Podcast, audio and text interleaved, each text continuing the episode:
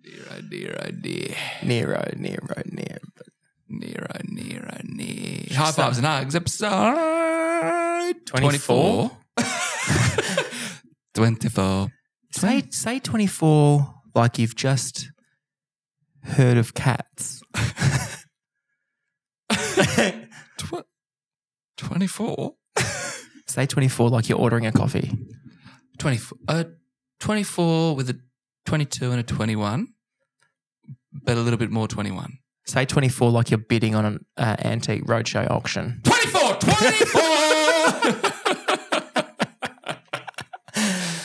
Oh, that was fun. That was good. Episode 24. Hello. 17. No. It's the 23rd. At 3:24 p.m. Oh, man. A minute ago it would have been 3:23. Everything would have been in alignment. Actually, that's why I feel so good at the moment. Maybe my chakra from the March months. You don't feel good at all. No, you've got a fucked up shoulder. You're the opposite of good. You're not the opposite of good. That's ridiculous. I'm bad, boy. How you going, bro? Yeah. Can you give me a bit of heat? Oh, a bit of something. My ears are quiet.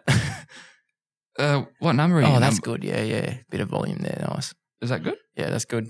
Nice. Welcome. Thanks. Welcome. It's a pleasure to be part of your day. No, I don't feel like I have to try as hard to speak. That's a bit loud now. That's too much? Yeah, no, my ears are burning. Not on any other podcast do you get to experience this kind of someone's live matching production. My ear balls. In your ear balls? What is happening? It's Friday afternoon, everyone. I was going to say we've just knocked off, but we've kind of just kept going. I'm starting to get that thing where you can't think? No. When you go old.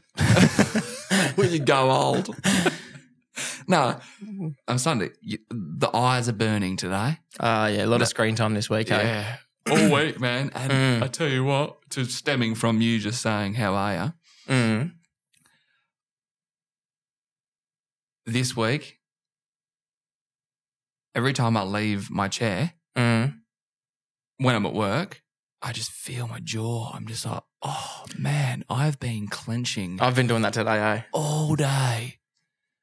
It's what I do when I think. I clench my teeth and I swish the little bit of saliva from left to right. Yeah. Yeah. And Danny's always going, shut up. I'm like, what? She's like, with your mouth. I'm like, how can you hear that? She's like, it's loud as fuck. Shut up. It's loud as fuck. Yeah. Hey, I'm like, it's my thing. Shut up. It's how I think. I don't hear it sitting next to you all day. I don't notice it, to be honest. Probably because of the sound of my teeth going. From afar, we're making sounds with our mouths. I was like, what are those two doing? Don't worry, they're thinking. I wanted to bring it up because I don't know whether it's healthy. Maybe you need to same thing happened. Keep going. Maybe you need to put something in your mouth. Well, I do. I meant to get a splint for my teeth, but I can't afford it right now. No, I mean like maybe you need to. I don't know if there's like a healthy, no calorie, no fat, no sugar gelatin. Maybe just wear a mouth guard and go all day. Yeah, that's fair. I'd rather do the effort of figuring out why I'm fucking clenching because I'm feeling really good, but it started last week. So last Friday, as the listeners can probably tell from listening. As you can see from hearing. That, you know, the business has been doing really, really well lately. I'll settle down on the realies. Really very, well. Very, very, very, very okay. Very much better than before. But there was like a financial pinch last Friday. Was it last Friday or Thursday? There was a moment. No, it might have been where the sphincter went, where we had to take money from somewhere where we didn't want to, basically. And I was like, I just had that feeling again. That anxiety. That being like, oh, I thought it was all okay, but it's not. But it's scotch. And it just like really got to me. And then that's when the whole clenching started. Mm. But now we're all right. Like now, the hump has happened, and I'm like, oh, that was just a thing. That was like, you know, to be honest, it was a BAS payment. Like it was a BAS payment that had to happen, but I had to borrow money from an account that we don't touch, and it was just like, oh fuck, like really bummed me out. I was saying to Esty, like, I got anxiety again for the first time since November. Just that like business anxiety, yeah. But like it followed me. You know what I mean? Like outside of the office, yeah. Like going for a surf, and I'd be like stretching out the chest. You know, trying to do the deep breaths and like being like, "Why are you still in me? Get out of me, you bastard!" It's gone now. It's gone now. But it's just. So, yeah, there you go. That answers. Are you happy now? Now that you've asked, are you happy? Not the answer I wanted, but I'll take it. But no, yeah, I'm good. I'm good. Everything's dandy. I feel like... have you been surfing every day this week? Not every day, but I have been surfing an appropriately happy amount. What about last week? Same. Right. Yeah. No, I'm good. I've been doing the things. I feel very much... balanced. I feel balanced. I feel like I'm eating a balanced diet. I feel like I'm living a balanced life. I feel like I'm seeing my friends and my girlfriend equally on balance. So really, I feel balanced. Yeah, just that little bit of like, oh, God damn you, business. But that's why we play the game. It's not why, but risk versus reward. Like, yeah, you know, the reward is I get to do whatever the fuck I want. The risk is occasionally my bumhole gets tight when it's best on. And then occasionally you don't as well. Occasionally what? You don't get to do what you want. Yeah, true. But I more often than not. No matter what I choose, I feel like I'm always choosing to do it. Right. It's always my choice. Yeah, yeah. You know what I mean? I've been feeling more of that recently. Choice? Yeah. Yeah. Yeah. That's a great segue into how are you? I like choice. Choices are good. I've been wearing my Birkenstocks to work. You order a big family meal and they give you 4 choices. No. Chicken burger. Can I get a large plate, please? 4 choices. Do you want rice or noodles? Fuck. I said I wasn't going to do this again. I'll see myself out. No MSG, please. I this week's been interesting because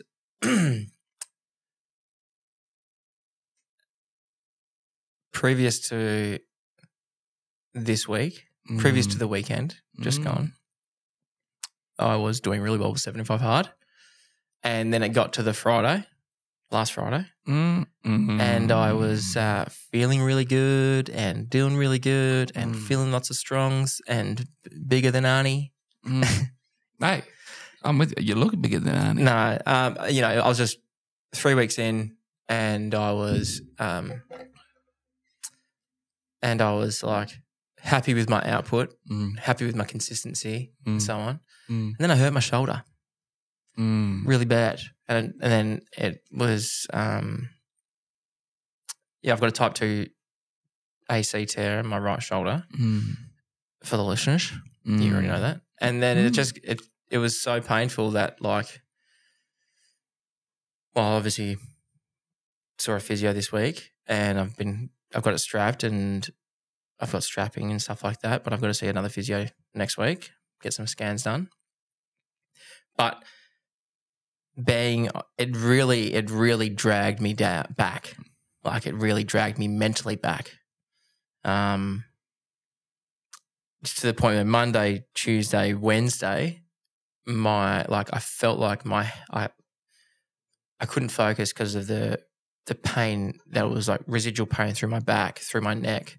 I wasn't sleeping like Saturday night, Sunday night, Monday night, Tuesday night, like I was just like every night was less and less sleep because my comfortable thing to do is to sleep on my right side and that was where my shoulder is. So as soon I wouldn't be, and then as soon as my body would be in that sleep state, it's like, you're not comfortable. Find your comfortable spot. And I'm asleep. Mm. And then I roll into that spot. It wakes me up and I'm like, oh, fuck. Mm. You know? And so that was happening. I mean, it still is happening, but it's like the pain isn't as severe as it was. Yeah, okay. But the whole start of the week, like coming into the week, I like couldn't focus. I was tired, sleep deprived. Because of my injury, I was off my training routine, and then coming to the office and trying to take care of my shoulder, I still couldn't perform in the office because all this pain through my neck and into my head and in like my headache behind my eyes and this pain in my arm and my arm just having no strength. It's like you've got a car sponge hanging off your shoulder and that's as much as it does. That's how it feels. And it's so fucking like when you're you know what I mean? Like my brain was trying to put together what the fuck a car sponge is, but yeah, I'm with you. Like a car cleaning sponge. Yeah, like a couple of those tied together. Yeah. You're right. It's just hanging there and you're like, I've got that. If that was my arm, what would I be able to do with it? Fuck all. Yeah. You know, and then that's how it's obviously feeling better now since I've got some needling and some physio done and deep tissue and had it straps and stuff. But it just kicked me, man. Like, I'm going to I've got my bike set up so I don't have to actually ride outside. I've done it twice. This week's been a bit fucked. But I'm going to start 75 hard again. When? Tomorrow. Really? Yes. Okay. Well, I mean, at least whatever I can do, whether that's a ride and a walk or a ride and a run, I just don't know how, like I don't want to overdo it because my back and neck and everything's fucked from this. A walk. Yeah. But start again tomorrow because I'm feeling a bit better than I was at the start of the week. But, yeah, man, when it comes to like it was just shitty to be in a good spot, have been smashing my goals and consistency and feeling comfortable in the office and with like my plan and stuff, and then coming to the start of the week and then 75 hard is pretty much out the window for me, and I couldn't focus, I couldn't work, like I was so irritated and I was just like, why did this have to happen? Yeah. But that was the start of the week. Now, you know, today my arm's feeling, I mean, it's still sore and stuff. My neck's still tight and so on. But yesterday really helped me out.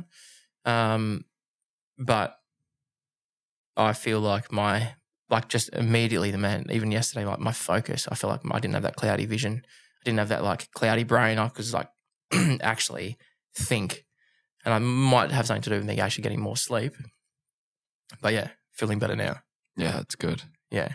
Whatever action you take, like this is obvious, but fuck what happened the last 7 days. Yeah. What matters is what you do now. Yeah. You know? And like just remember, obviously, that as per our friend, old mate from evidence-based training, the guy that says cunt a lot, your exercise is worth fuck all calories. It's good to do, but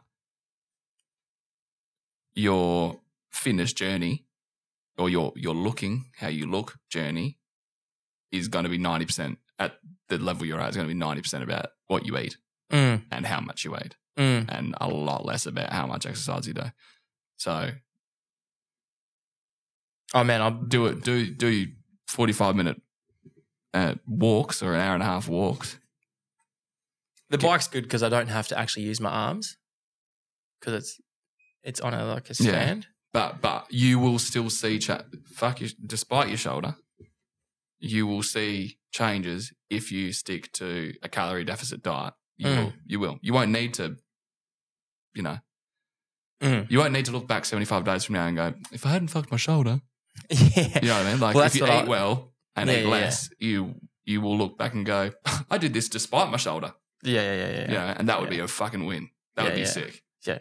You know? Well, I've got lots of exercises that I need to do, obviously, to strengthen my back and so on to start that healing process, because otherwise there's only other option is surgery. Yeah. So boring. But I am feeling pretty good. I've still been making those the things that I can do. I've still been making those positive decisions for me, and that thing that's been running through pretty consistent is, you know, this is a vote for me. This is me making a vote towards the person that I want to be. Yeah, exactly. Oh, that's cool. I've not spoken to you about any of that. Whether you took the voting for the man you want to be on board. It sounds like you have been. What does that look like? When have you used it?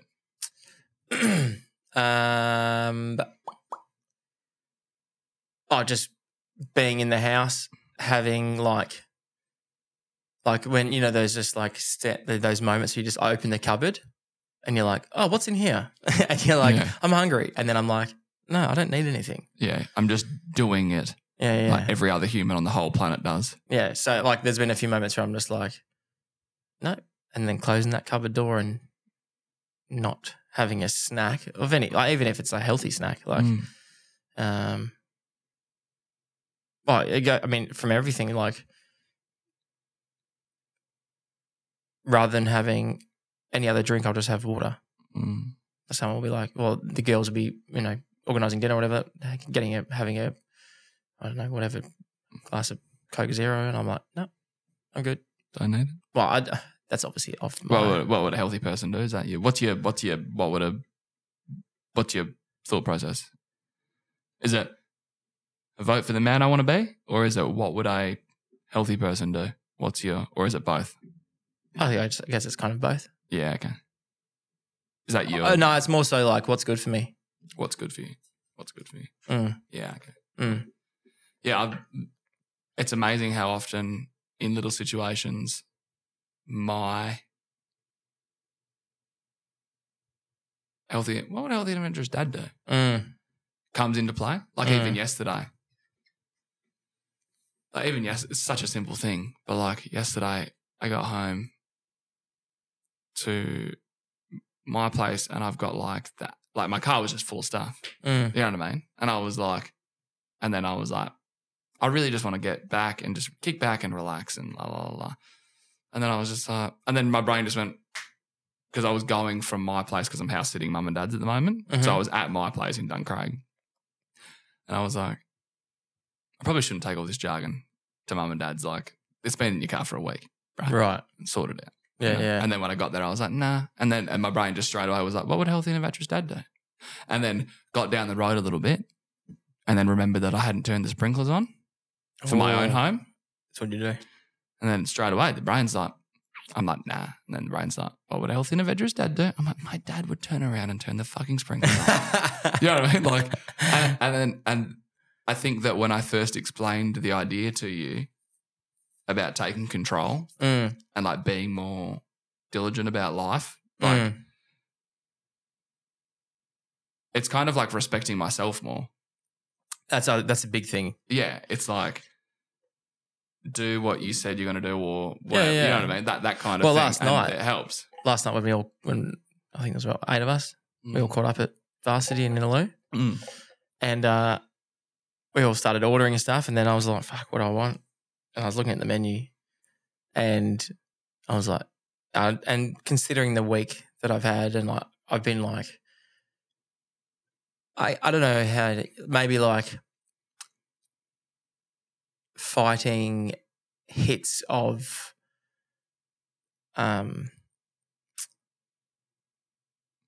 like disappointment that I was like, and like, you know, just like feeling shit pretty much, right? And like I'm just feeling disappointed this week with things that have happened and then like letting that get to me and letting that build up. And so last night I was sitting there and I was like, this thought process came through my head of, wings and a beer. And I was like, fuck yeah, chicken wings and a beer. And then that other part of my brain went, that's not going to serve you. It's not going to make you feel better. No. You know? That's adding to that feeling that you've been feeling all week. Yeah. Yeah. 100%. That's a good point. I was like, no. So I got my super fucking bowl. Super bowl or whatever. Super bowl salad thing and sparkling water.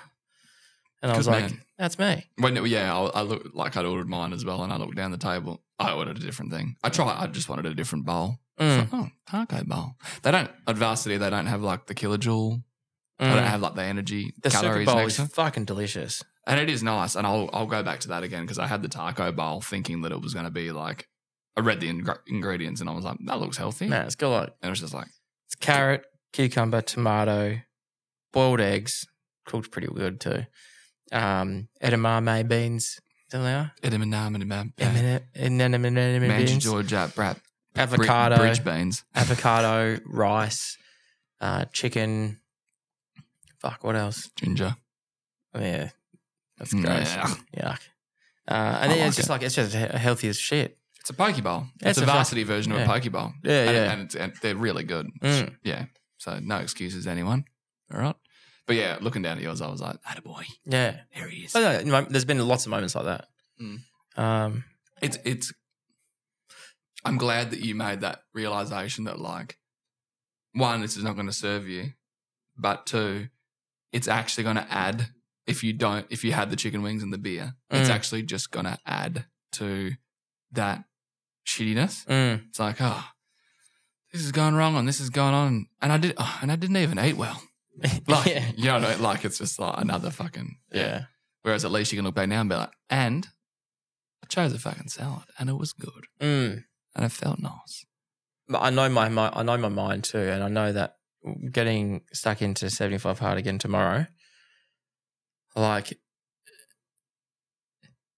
I need to, you know how we've spoken about this, I get that feeling of guilt for like when what's a good example?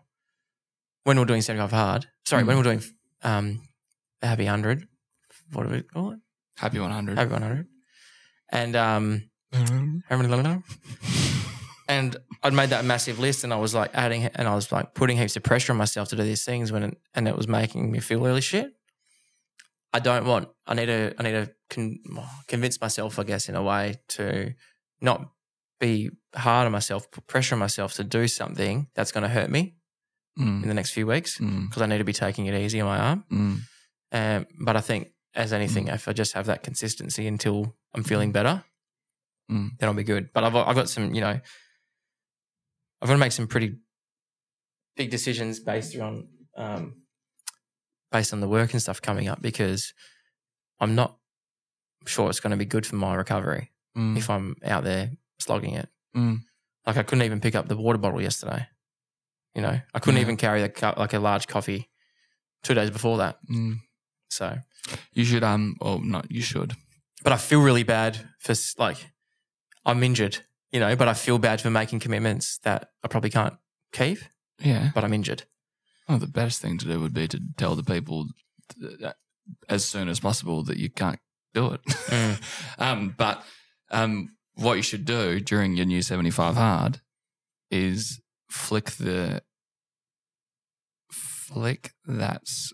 change that what would a healthy person do?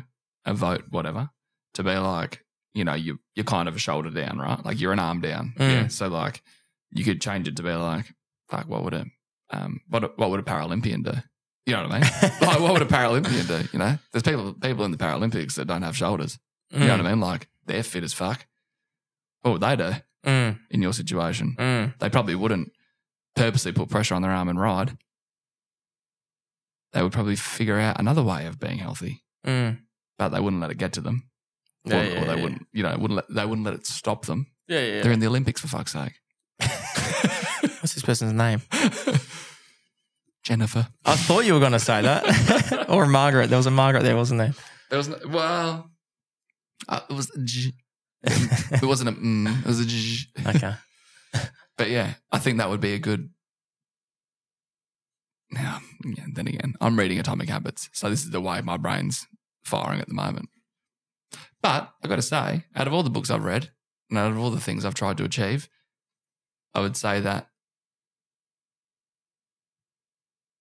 life, as I said before about balance, life generally for me right now has got the right dosages of everything.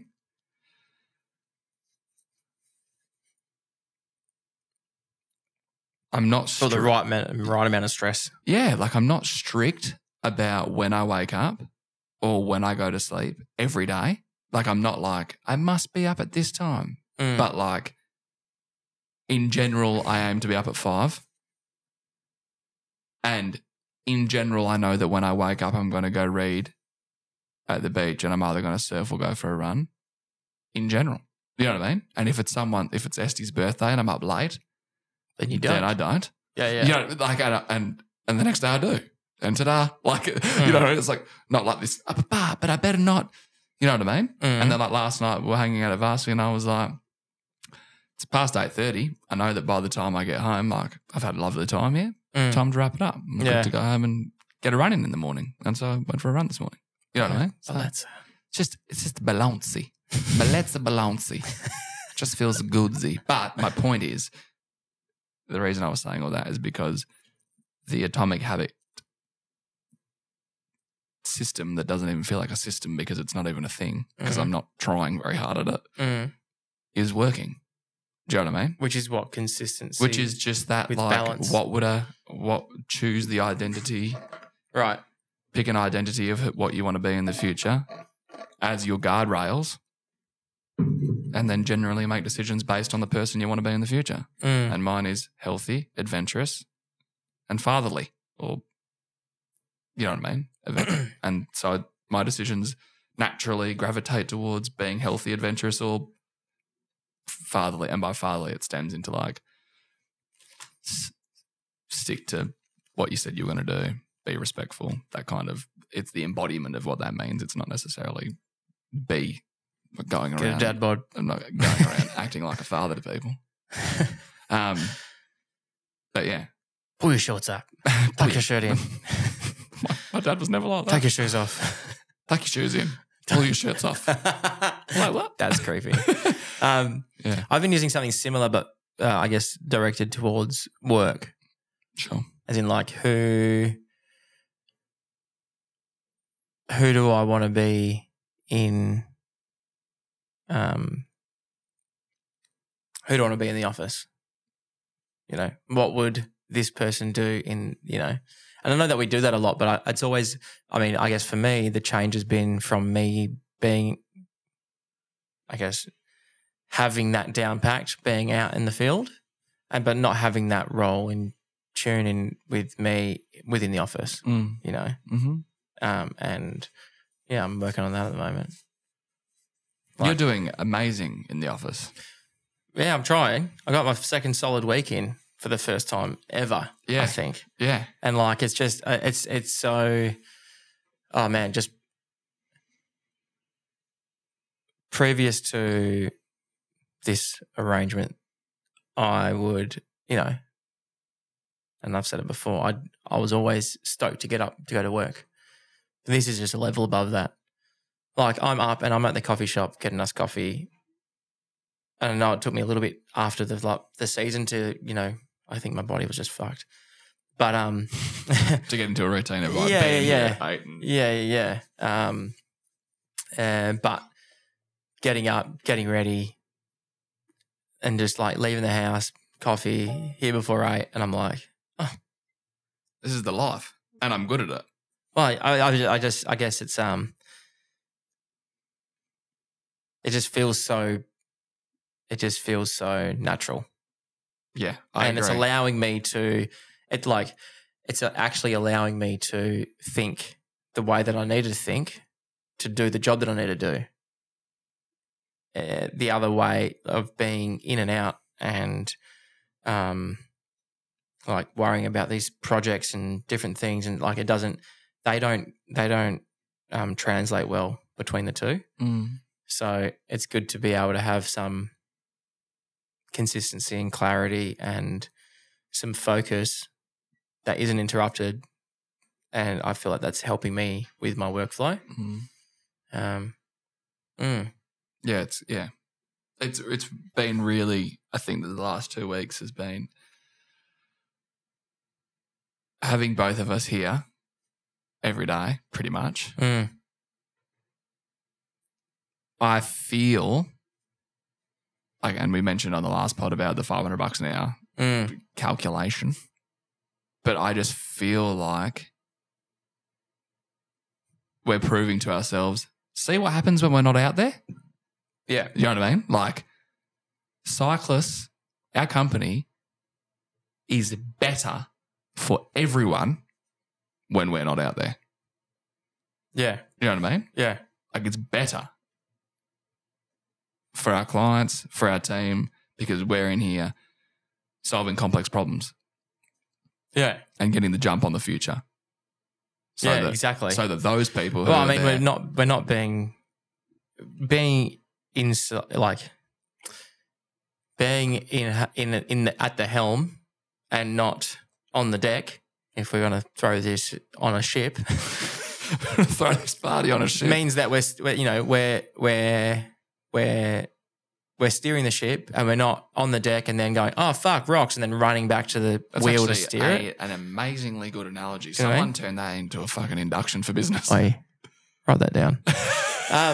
But legit, like, I think, you know, sitting there at the helm, overseeing everything and steering the ship like away from danger, I guess, rather than being out on site and then going, oh, fuck, I need to do this, and then trying to get back to the office and blah, blah. Like, it doesn't... Trying to teach all the deckhands how to be a deckhand. It's very reactive and not proactive. And then... Oh, it just feels right. I still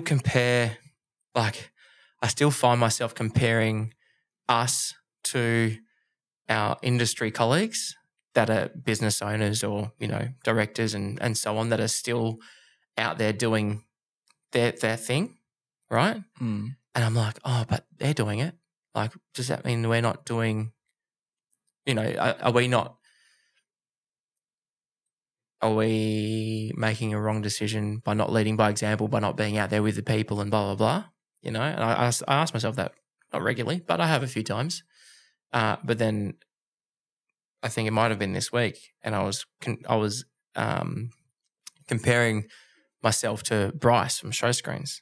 You know, Bryce is one of the owners of the company and he's out there, you know, Legionnaires hat on, sweating his box off, doing it crazy hours, blah, blah. And I'm like, fuck, he's out there with his team. Mm. And I'm like, and I can make that comparison, and I'm like, oh, we run a different business. And that's the thing that I've had to go in my head. Like, I'm like, you don't have to be that person anymore. He also doesn't have to be. There's a, I mean, I don't mean he doesn't have to be. I don't know his unique situation. Yeah. I'm not trying to talk on behalf of him. That was rude from me. But the CEO of Uber doesn't drive Ubers. Does he? I don't fucking think so. I don't know. I can't imagine he does. I don't know. Elon Musk. I was in Sydney and I saw... Elon Musk doesn't fly shuttles. Doesn't fly for SpaceX. Yeah. He doesn't even touch the fucking thing. Like, you know, Mark Zuckerberg doesn't post Facebook ads. Like, that's not the job. Yeah. You know, the JD's beyond that. Yeah. Well, I mean, that's the thing. That's what I've been trying to... remove from my logic, you know, for so long. I thought that my what I brought to our business was being that person on the ground, you know, and I did, but I don't have to do that anymore. You can still do that. The app's one project, but there's lots of facets to the business, yeah. If you care that much about that stuff, which you should, I do. Hence the videos that I'm. Yeah. But yeah. But if you are passionate about providing our clients with a team that's as good as you, then you just need to create a system for training that does that. And they look at Aldo on the TV screen and they go, "That's the man," and then. You guide them. You've created a process for them to be guided through a situation. Mm. You know what I mean? Like, they don't have to be there. You don't have to be there. No, I know I don't have to be there. Like, our team's fantastic. Like, they don't. They're fantastic. I guess it's more so internally where I feel guilty. Well, you know, as I said, I've previously, I've been comparing myself to a few of our friends within the industry and going like, they're still out there doing it, like doing their portion and so on. And I'm like, but I've had to, you know, kind of realize that they run a different business, you know, mm-hmm. they run a different thing to us, mm. and I'm not required as much as I think that I am. Mm. But moving on from that, it is really... It depends on their business goals too. For instance, if you and I wanted to work in our business and we didn't have different goals for the business and our goal was just like, let's get bigger and make more money and get bigger and make more money. Like if that was our goal in the system, we could easily just like go back out to the field, hire some more people to assist Esty, hire more people, and you and I could just go out there and we could just consistently be out there with the team providing an excellent service and making money that way. But our goal isn't just that. Our goal is also change the world. Yeah. So you can't change the world from the Perth events industry. You can start. You can start.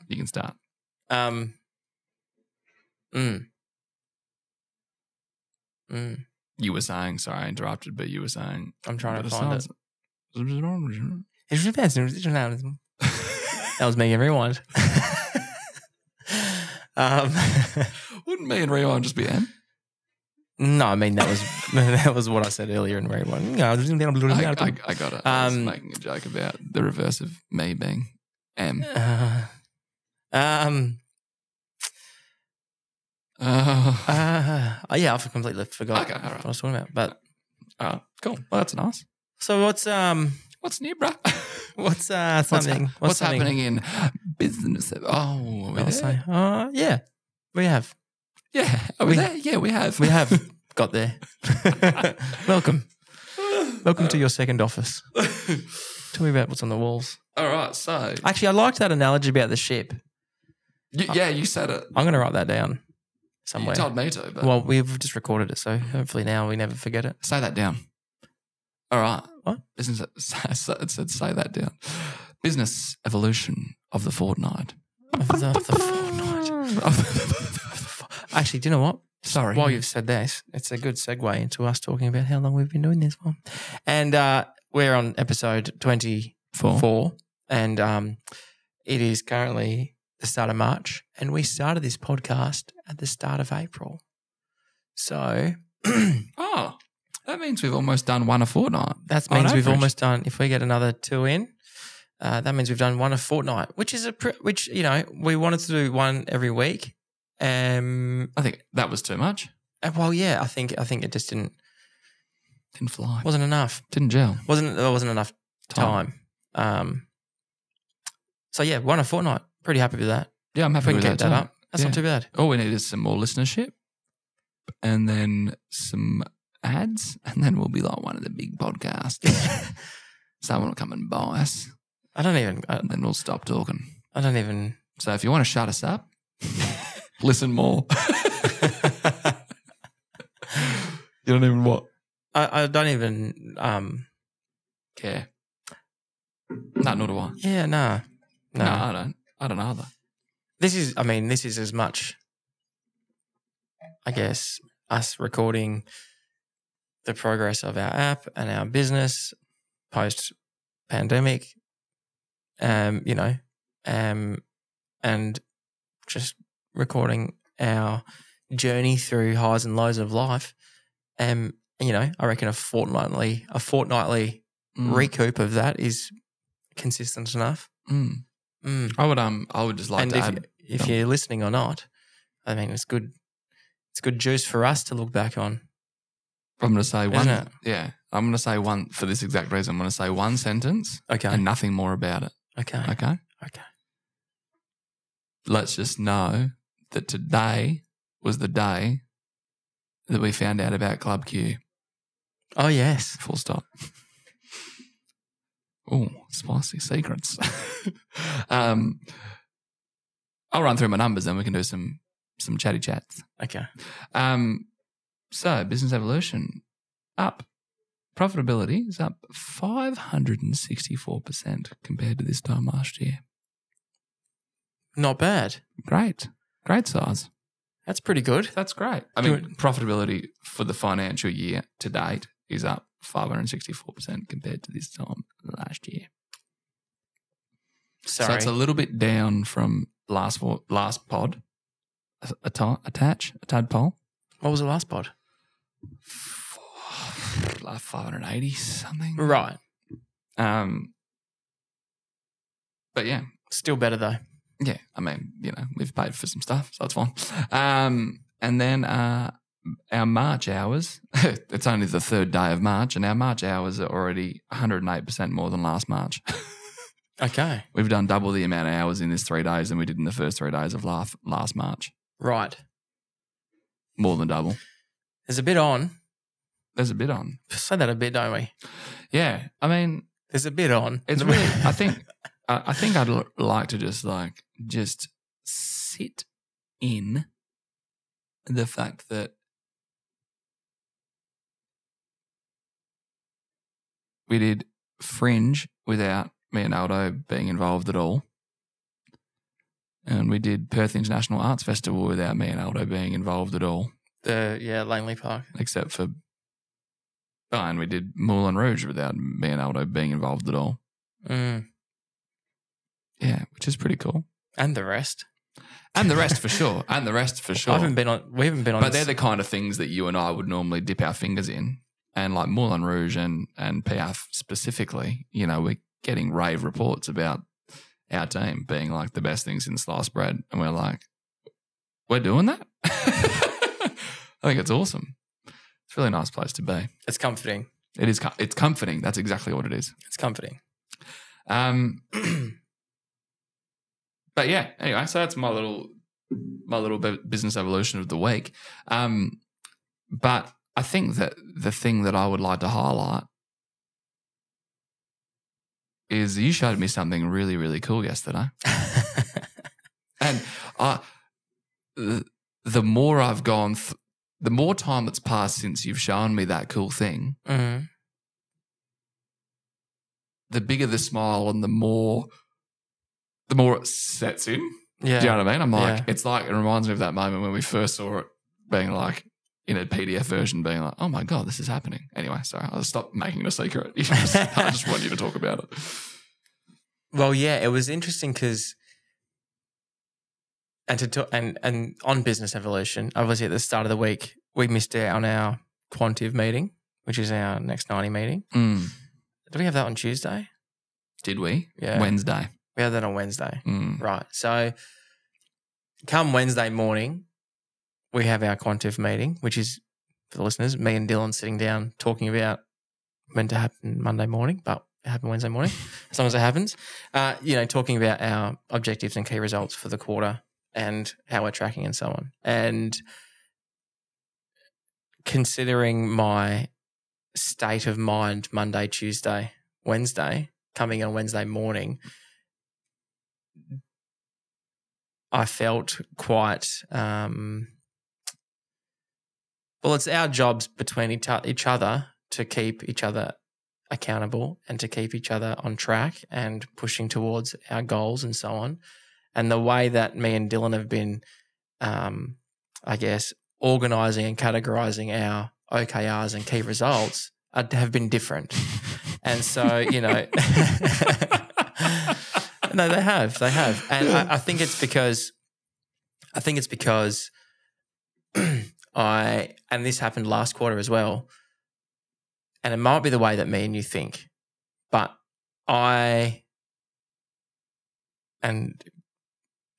point case and is that the thing? Case in point.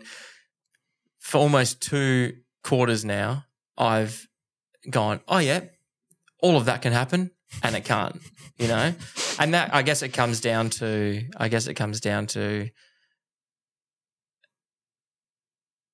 me not understanding technology as much as I thought, or not understanding.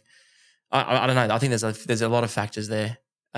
But sitting there and going through the objectives and key results with you on Wednesday morning and like you being like, if you're in America, how am I going to know what you've done? because this key result is in progress, but there's no way to track any progress on it. And I'm like, oh yeah.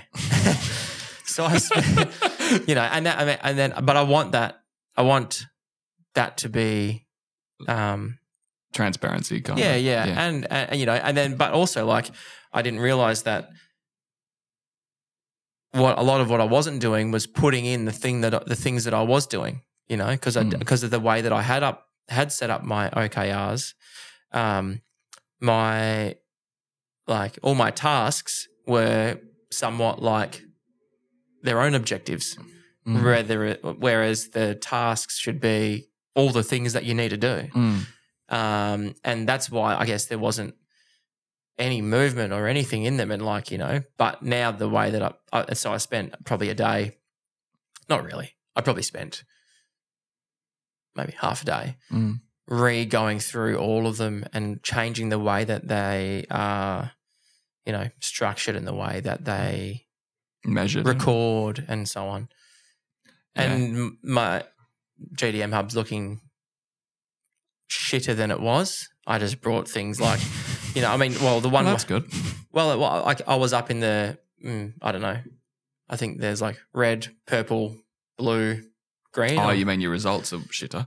Yeah, well, I mean, what I've done is the way that I was tracking progress, I've changed the way that I was tracking progress, and I've changed the way that the things that we're going to hit, and in a lot of the way that's just, you know, it's brought percentages down and things down to zero because there's multiple things working but they're not obviously completed yet.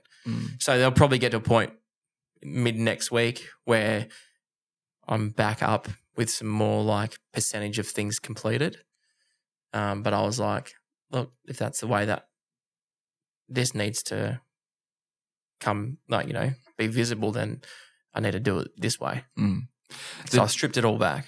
As well, I'm not sure if you've done this, but don't, I'm not saying you would, but don't go back and like bother. Don't, the whole point of it is to be easier. Like, so don't go back and put tasks in just to mark them as done. Oh, no. I mean? Like no, I haven't done that. Yeah. No, because that would be such a fucking boring thing. No. I think that, yeah, obviously. Whatever's done is done. But then I was like, instead of me, and it's probably better practice anyway, but instead of me going, this is the thing that I need to do with that person or consultant or, you know, document, this is what I want to happen.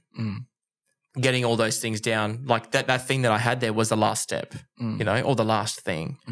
And then what's involved before that, just get that down, you know, and set the dates. And so I've been setting the dates. I've been setting all the mediocre things, chasing up this, like, you know, whoever, being able to actually go into today and go,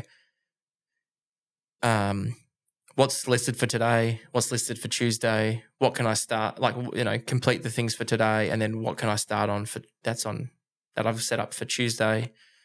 Beforehand, I didn't have that kind of system. And I'd open GTM Hub and be like, I guess a mix between what can I work on and what do I have,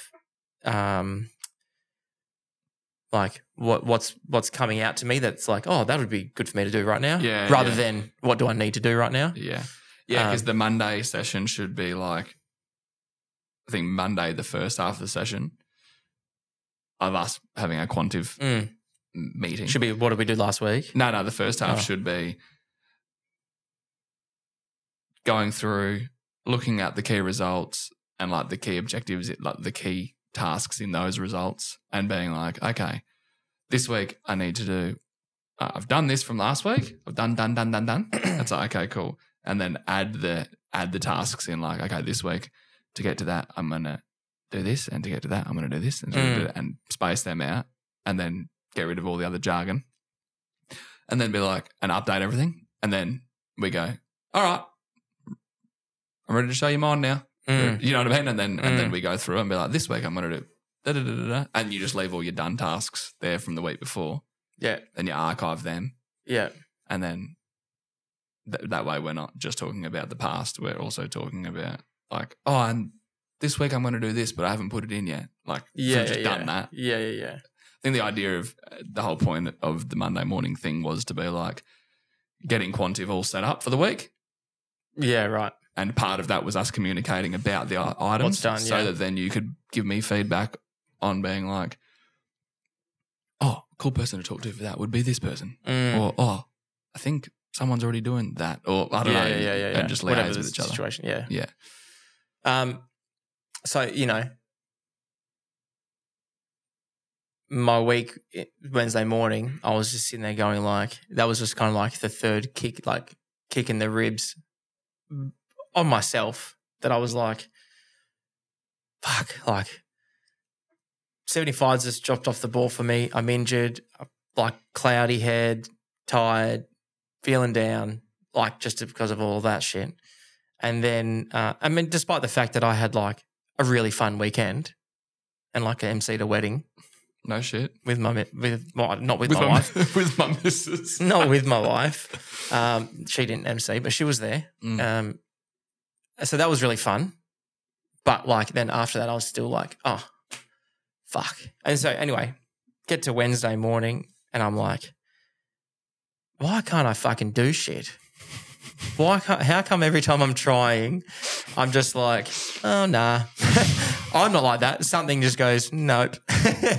Just a nope on a rope swims past and I grab on, you know? And I'm like, fuck. So, and then it was good Wednesday morning or Wednesday arvo to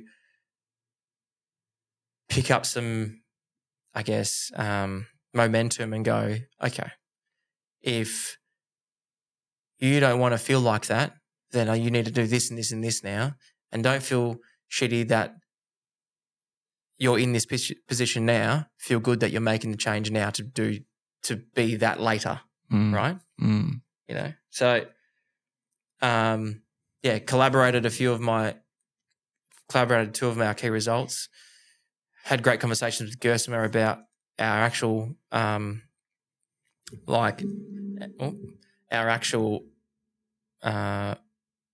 production and when our expected production will be in a position where our clients will be using it, and, you know, putting some actual dates to things and times to things. And then we got a work agreement with Ready Software, so we're going to be collaborating with them and they're going to be helping us out with a few deliverables and some mentorship.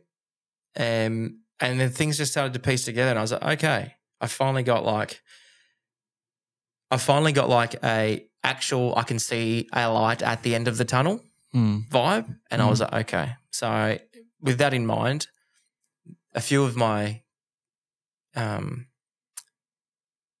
key results. Is that right? Yep. Yeah, a few of my key results aren't going to even be able to, you know, like I can get them ready for the end of this quarter, but they're not going to be implemented this quarter because there's just not enough time based on the fact that they have to happen after development's finished, you know. So I was like, okay, well, there's no point crying over spilt milk. That just has to move. And, you know, well, the work that can be done up to that point. So, you know, I just changed the key result. Instead of beta testing, like beta trials with clients, with particular clients, it was have everything ready for that to happen. Yeah. You know? Yeah. And so when the product's finished, like, at least then be ready for group trials, not complete group trials. Yeah. You know, and I mean, I guess that's what this whole thing is built around, right? Like if we were like,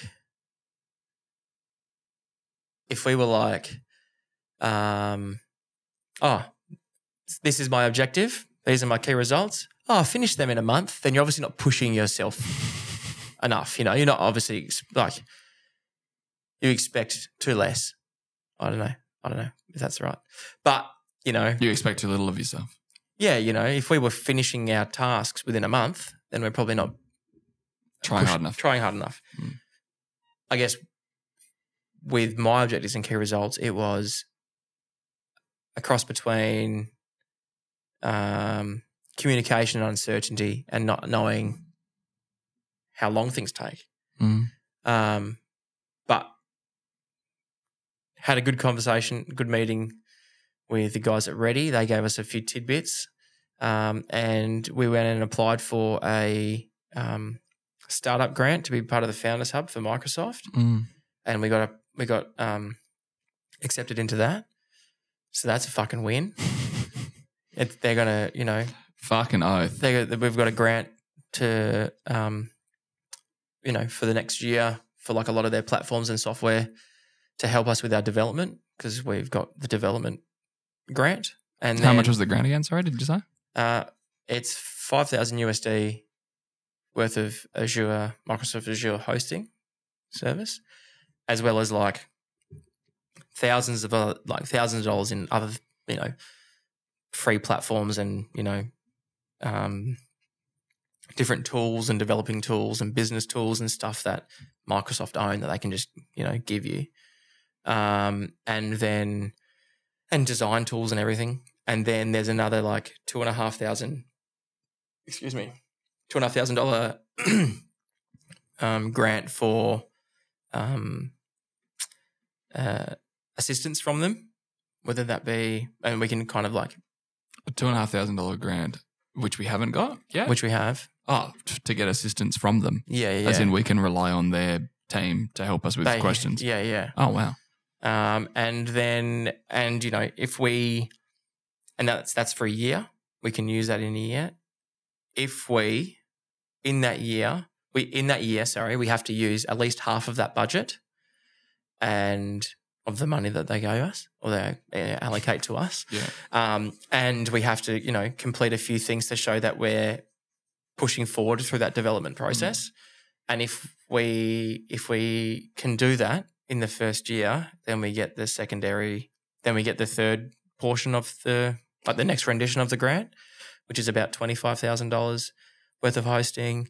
And then I think, you know, everything else as well included. That would be a good thing. That would be a good key result for the next quarter, is like complete the things that Microsoft wants. Yeah. So we can then, because obviously they're in time. Well, I mean, you've got that for a year though. Yeah. You know, not all of, yeah. Like, what's it called? There's a word, but like pro rata. Like, like do enough for that 3 months. Yeah. You know. And then after the, I guess you got development, then you've got what's the third one? Something about like marketing and getting your idea out there, and that's $25,000 plus other things.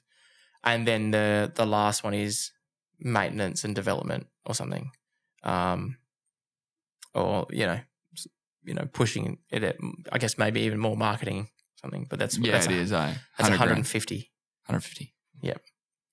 But I mean, I don't know how much we'd have to be doing to be, you know, for it to be costing, for us to even do half a budget of $20,000 or $25,000.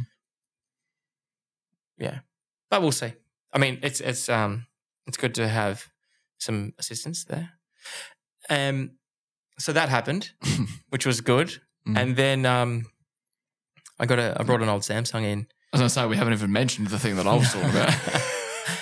But I brought an old Samsung in, and Gersima kind of hooked it up and got the app on the phone, and have been using the app on the phone,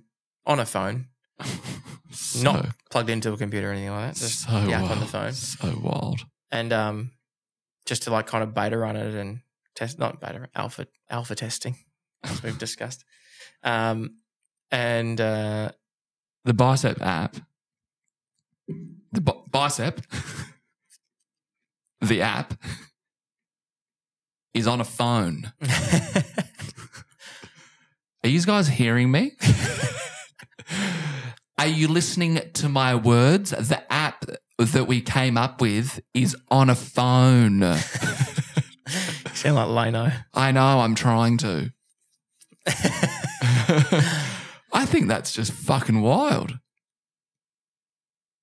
Yeah. That's fucking wild. Yeah. How long was that? A year. Gersman became a member of the team in August of 2001. 2001? 2000 2001? Yes. In August of 2001. 2020. Gersman was six. Gersman was six and I was 11. I was 10.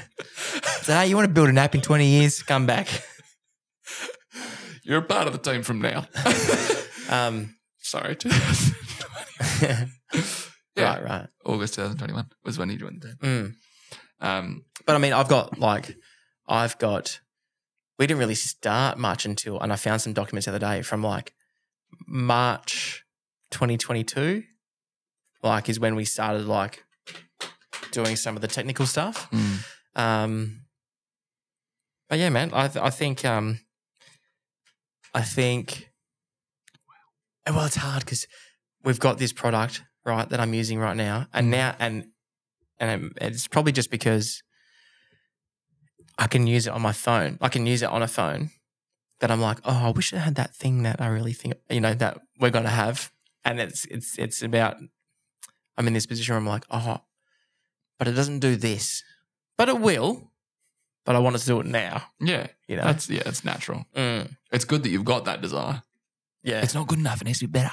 Yeah. It's not good enough. It needs to be better. Well, now, like, you know, we obviously set a project scope of like, this is what we need initially for clients to make a booking.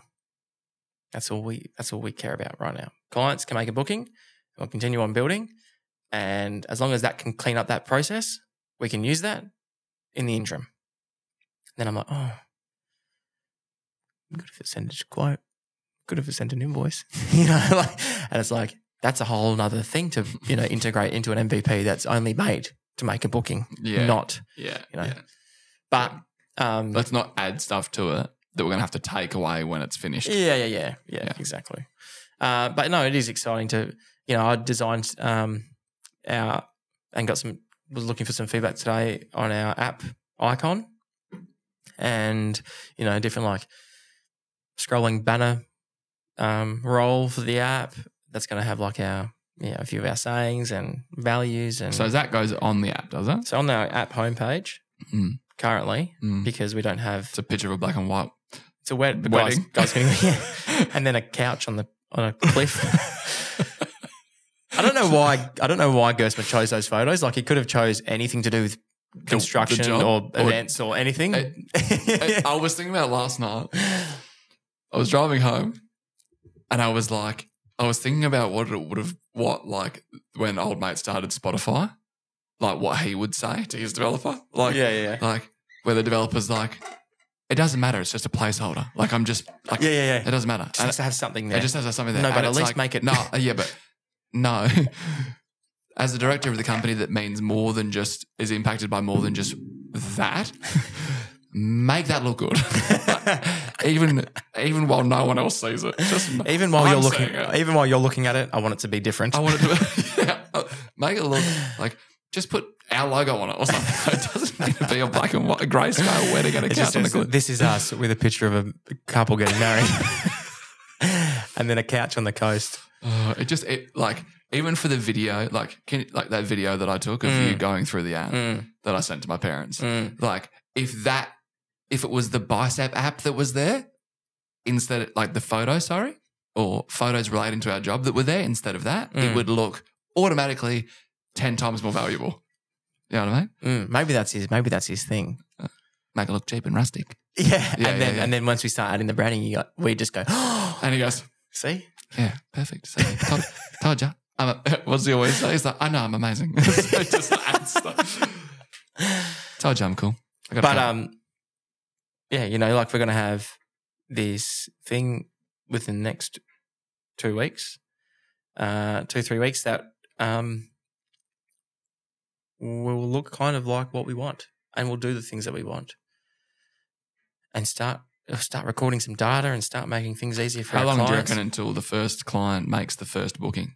I reckon... You know, like honestly. I reckon not end of April. Sick. and I reckon end of April, because it'll have to be, well, we've got to do, well, yeah, maybe end of April, because we've got to do our alpha testing first once it's all ready.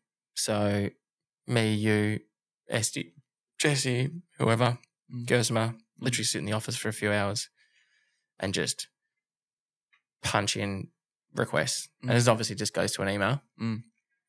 Just punch in requests, and every time we find a fault or a bug or an error or something, we record it, just give it to him, record it, give it to him, record it, give it to him. But we've got to realise where that happens so that he can find it and fix it. A good way of doing that would be... And he's also going to write tests. So write things... I'm not sure entirely what this means, but write tests so that it will go through a certain process. Without someone having to do it. Without someone, yeah. And then it will just like find errors as it happens. Yeah. What do you say? A good way for us? Yeah, I think a good way of testing it would be like if someone makes a a request through our Jotform booking. And then put it through. Yeah, and like I'll reroute the booking forms to come through me so they're not going to Ren. And then we just put it through. And then I put it through, you know, and if I have, and it's an actual booking, you know what I mean? So it matters. And if I can't do it the way that they want it to be done, then we need to make changes. Yeah. But a real tangible thing. Maybe, you know, might be interesting. The Instagram post for this one, maybe it's like a, 15 seconds of that video. There's the second page. Yeah, I'll put some colourful stuff up there. Yeah, Balonzi. But yeah, I mean, I think by the time we do our alpha testing and then get it to our trial group of clients, I think 5 of 6 are in. I sent it to 8, but that was... I don't need 8. I needed 6. So we've got 5 of 6. I understand everyone's busy. So one more to confirm, and then 5 of 6 because one person said no thank you? No, I've sent it to 8. No one said no thank you, but we've had 5. Well, we've had 5 of 8 confirmations. Oh, right. But I only really need 6. So you get one. If we get the other 3, perfect. Like, it's more the merrier because I want them all to be involved. Yeah, sure.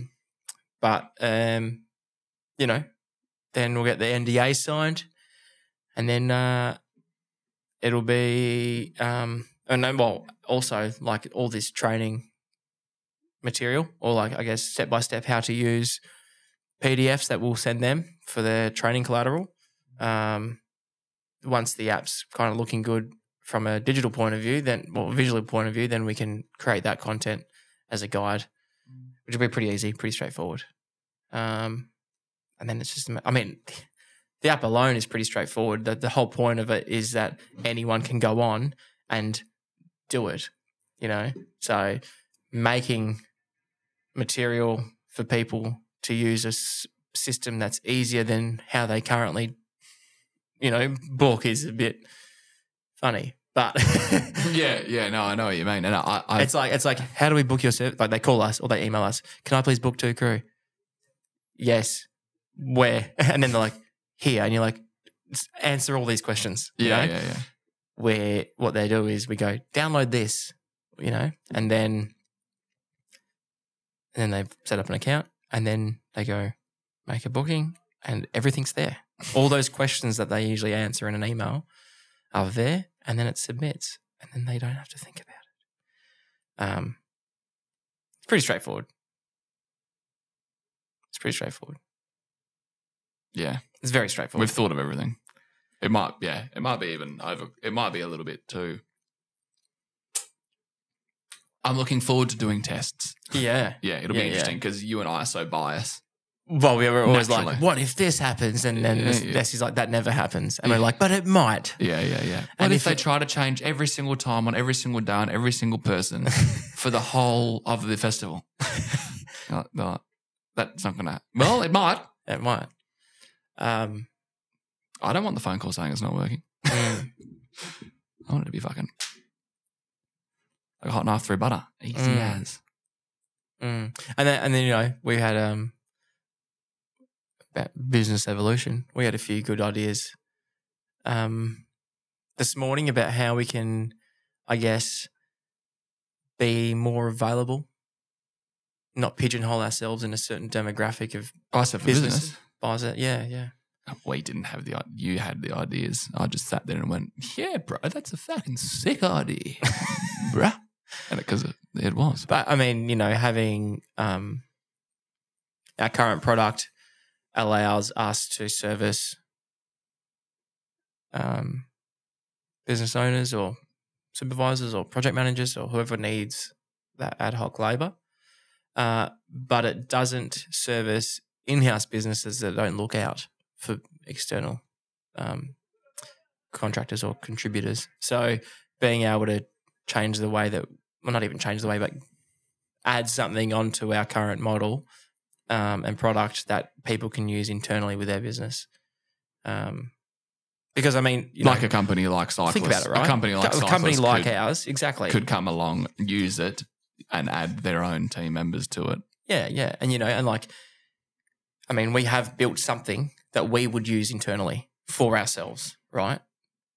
What's not to say that just because our company is a labour hire company, that any other business that hires people and has, you know, has employees wouldn't use the same software. Yeah, 100%. So, yeah. I think it's just, not pigeonholing ourselves. But also that's a different thing completely. Yeah. I think that any business that has team members that work in different locations other than their office could very much benefit from it from start to finish, you know, like your geofencing, your payroll, your tracking of all the hours, everything like that. Like, you know, it'd be so easy just like managing where they're going, like managing them going traveling, you know, like managing who they work with best, getting feedback from them about the clients that they're working with on behalf, you know what I mean? Like, all sorts. Well, I mean, all those things that we look for, you know, our NPS score, our like incorporating all those things into this software, business is going to get all that. You know, how their team feel about their clients, how their clients feel about their team, how their team feel about their team. You know, that's data that businesses search for. You know, I'm going to read next. What's that? Just been thinking I'm going to read a book called Small Giants: Companies That Choose to Be Great Over Big. Oh yeah, who's that by? I can't remember who it's by. But it's very, very popular or very popularised book lately. I can't remember. But, yeah, I wonder if... Companies that choose to be great over big. Yeah. Right. Yeah. Because it'd be interesting to get the take on... It'd be interesting to get the take on the benefits of having our company. I'm totally speaking on air about random thoughts right now. So isn't that always what it is? Yeah. Yeah. But it'd be interesting to know it'd be interesting to know if the future of cyclists in our lives was better if we used this tool that we created internally to make the business better. Better, yeah, sorry. And slowly bigger, but not fast bigger. You know what I mean? Like, I just used it to be like, we know everyone on the team and we go up a little bit more. This is what I'm talking about, right? The app itself will serve a purpose, but then we could use the BICEP for business internally. Yeah. Do you mean? Yeah. It's literally what you're saying. Yeah. We just use the product internally, no outside influences, and then the app does its own thing external to us. So we can do that. Yes. That is the dream. That is an option. I mean, and it's funny that we've only now got to this point because are you writing that down? Small, yeah, I forgot about the book. But write that down. It's funny that we've only got to that point now because there's been many conversations that we've had where we've gone, but I don't want, I feel like I'm losing my team. I feel like I'm doing, like building something that's going to, you know, yeah, dilute our family that we've built and the culture that we've built and everything like that. And we don't have to do that, you know? Yeah. We can literally use the product we're building internally to continue and make a better cyclist. Make a better cyclist, right?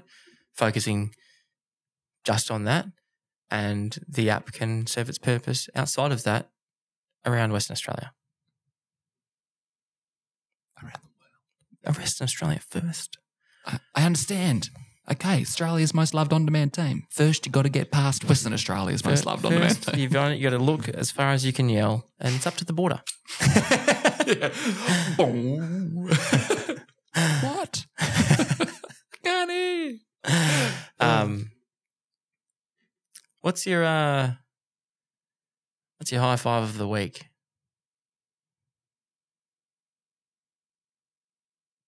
There was a distinct high five of the week. Are we talking we must have had a big week this week because we're slow. I feel like we're slow today, eh?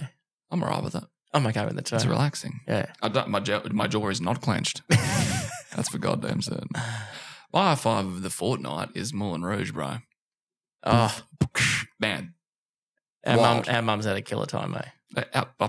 Equally as much as us, I reckon. No, I think for the... Man, I wish at some point in my life my brain will catch up with my mouth. One day. Catch up. Needs new boots. Not steel caps. I think it was, you know, we've been doing this for 10 years. There's been moments where our parents have come and, you know, seen what we do and, you know, they're always very interactive with our socials about what we're doing. Mm. Very, probably the most interactive out of everyone in the world, both our parents, our mums, I mean. Very supportive. But I think that was really cool for us to be able to take them to a show, first dress rehearsal of The Rouge. So we got to go to, thanks to Moulin Rouge Productions, and thanks to our amazing team putting their good foot forward.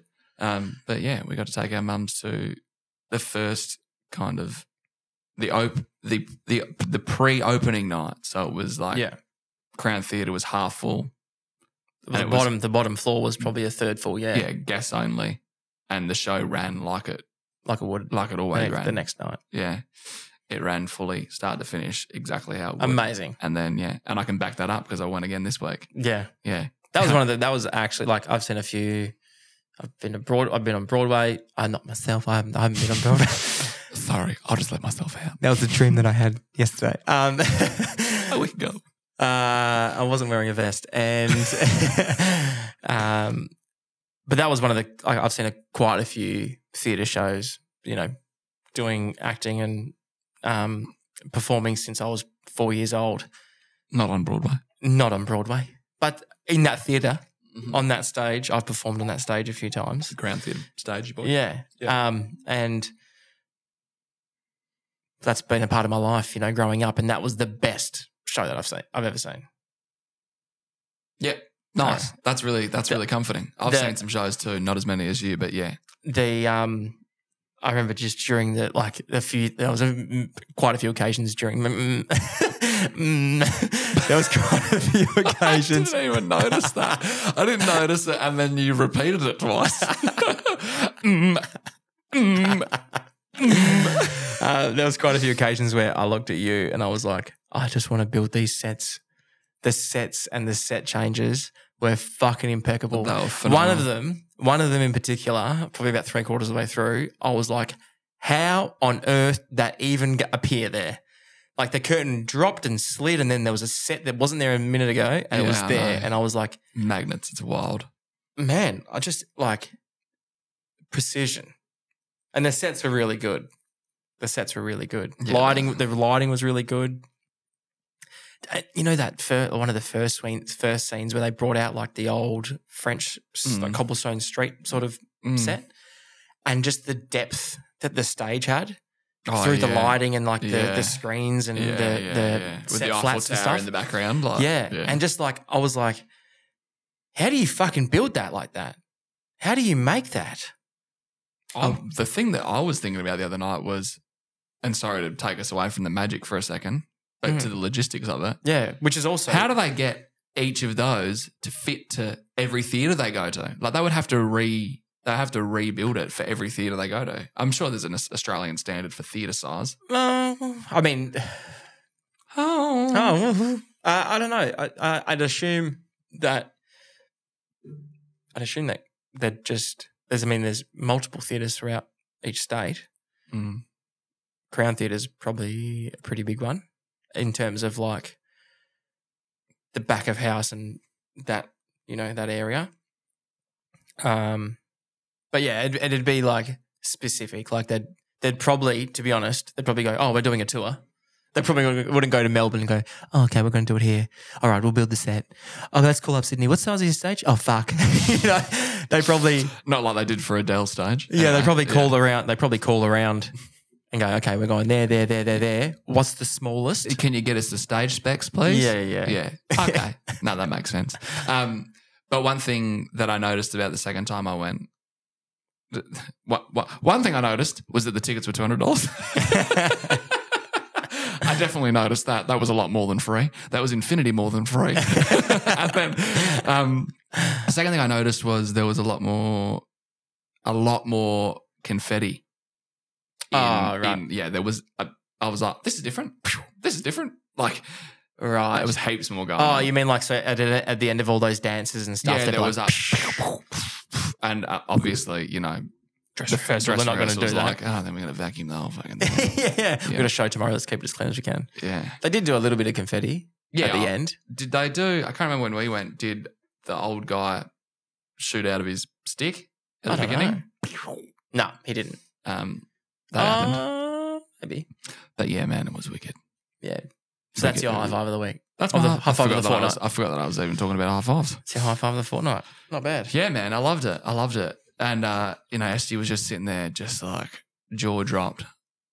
I said to her during the show, I kept trying to get her attention, like look at her and be like, oh, how cool is we're seeing this? You know what I mean? Like a bit of a bonding moment.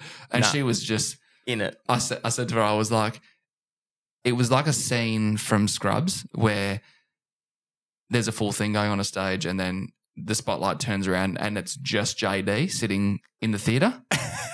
You know what I mean? Like he thinks that's all it is. In reality, everyone's there. That's what it was like. It was like for her. It was like everyone. The whole thing was happening for Esty. Like that's what she looked like on her face. She was like, man, I don't know what it is, and I want to talk about it, right? Because I discussed this at length with myself driving home from Moulin Rouge. That's wild that you had a discussion with yourself. I know. I do it all the time. There's multiple voices in my head, and I like JD.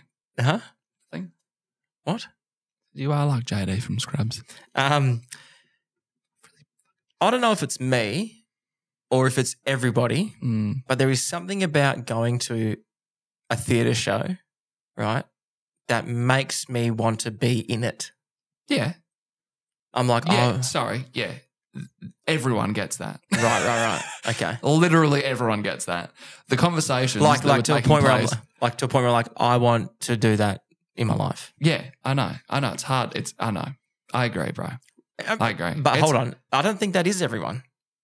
Probably not everyone, but everyone that you associate with because we're that way inclined. I guess so. You know what I mean? Yeah. Your missus, all her mates who are also our mates who are like have taken the stage on occasion or been more than the average Joe in an area of many people.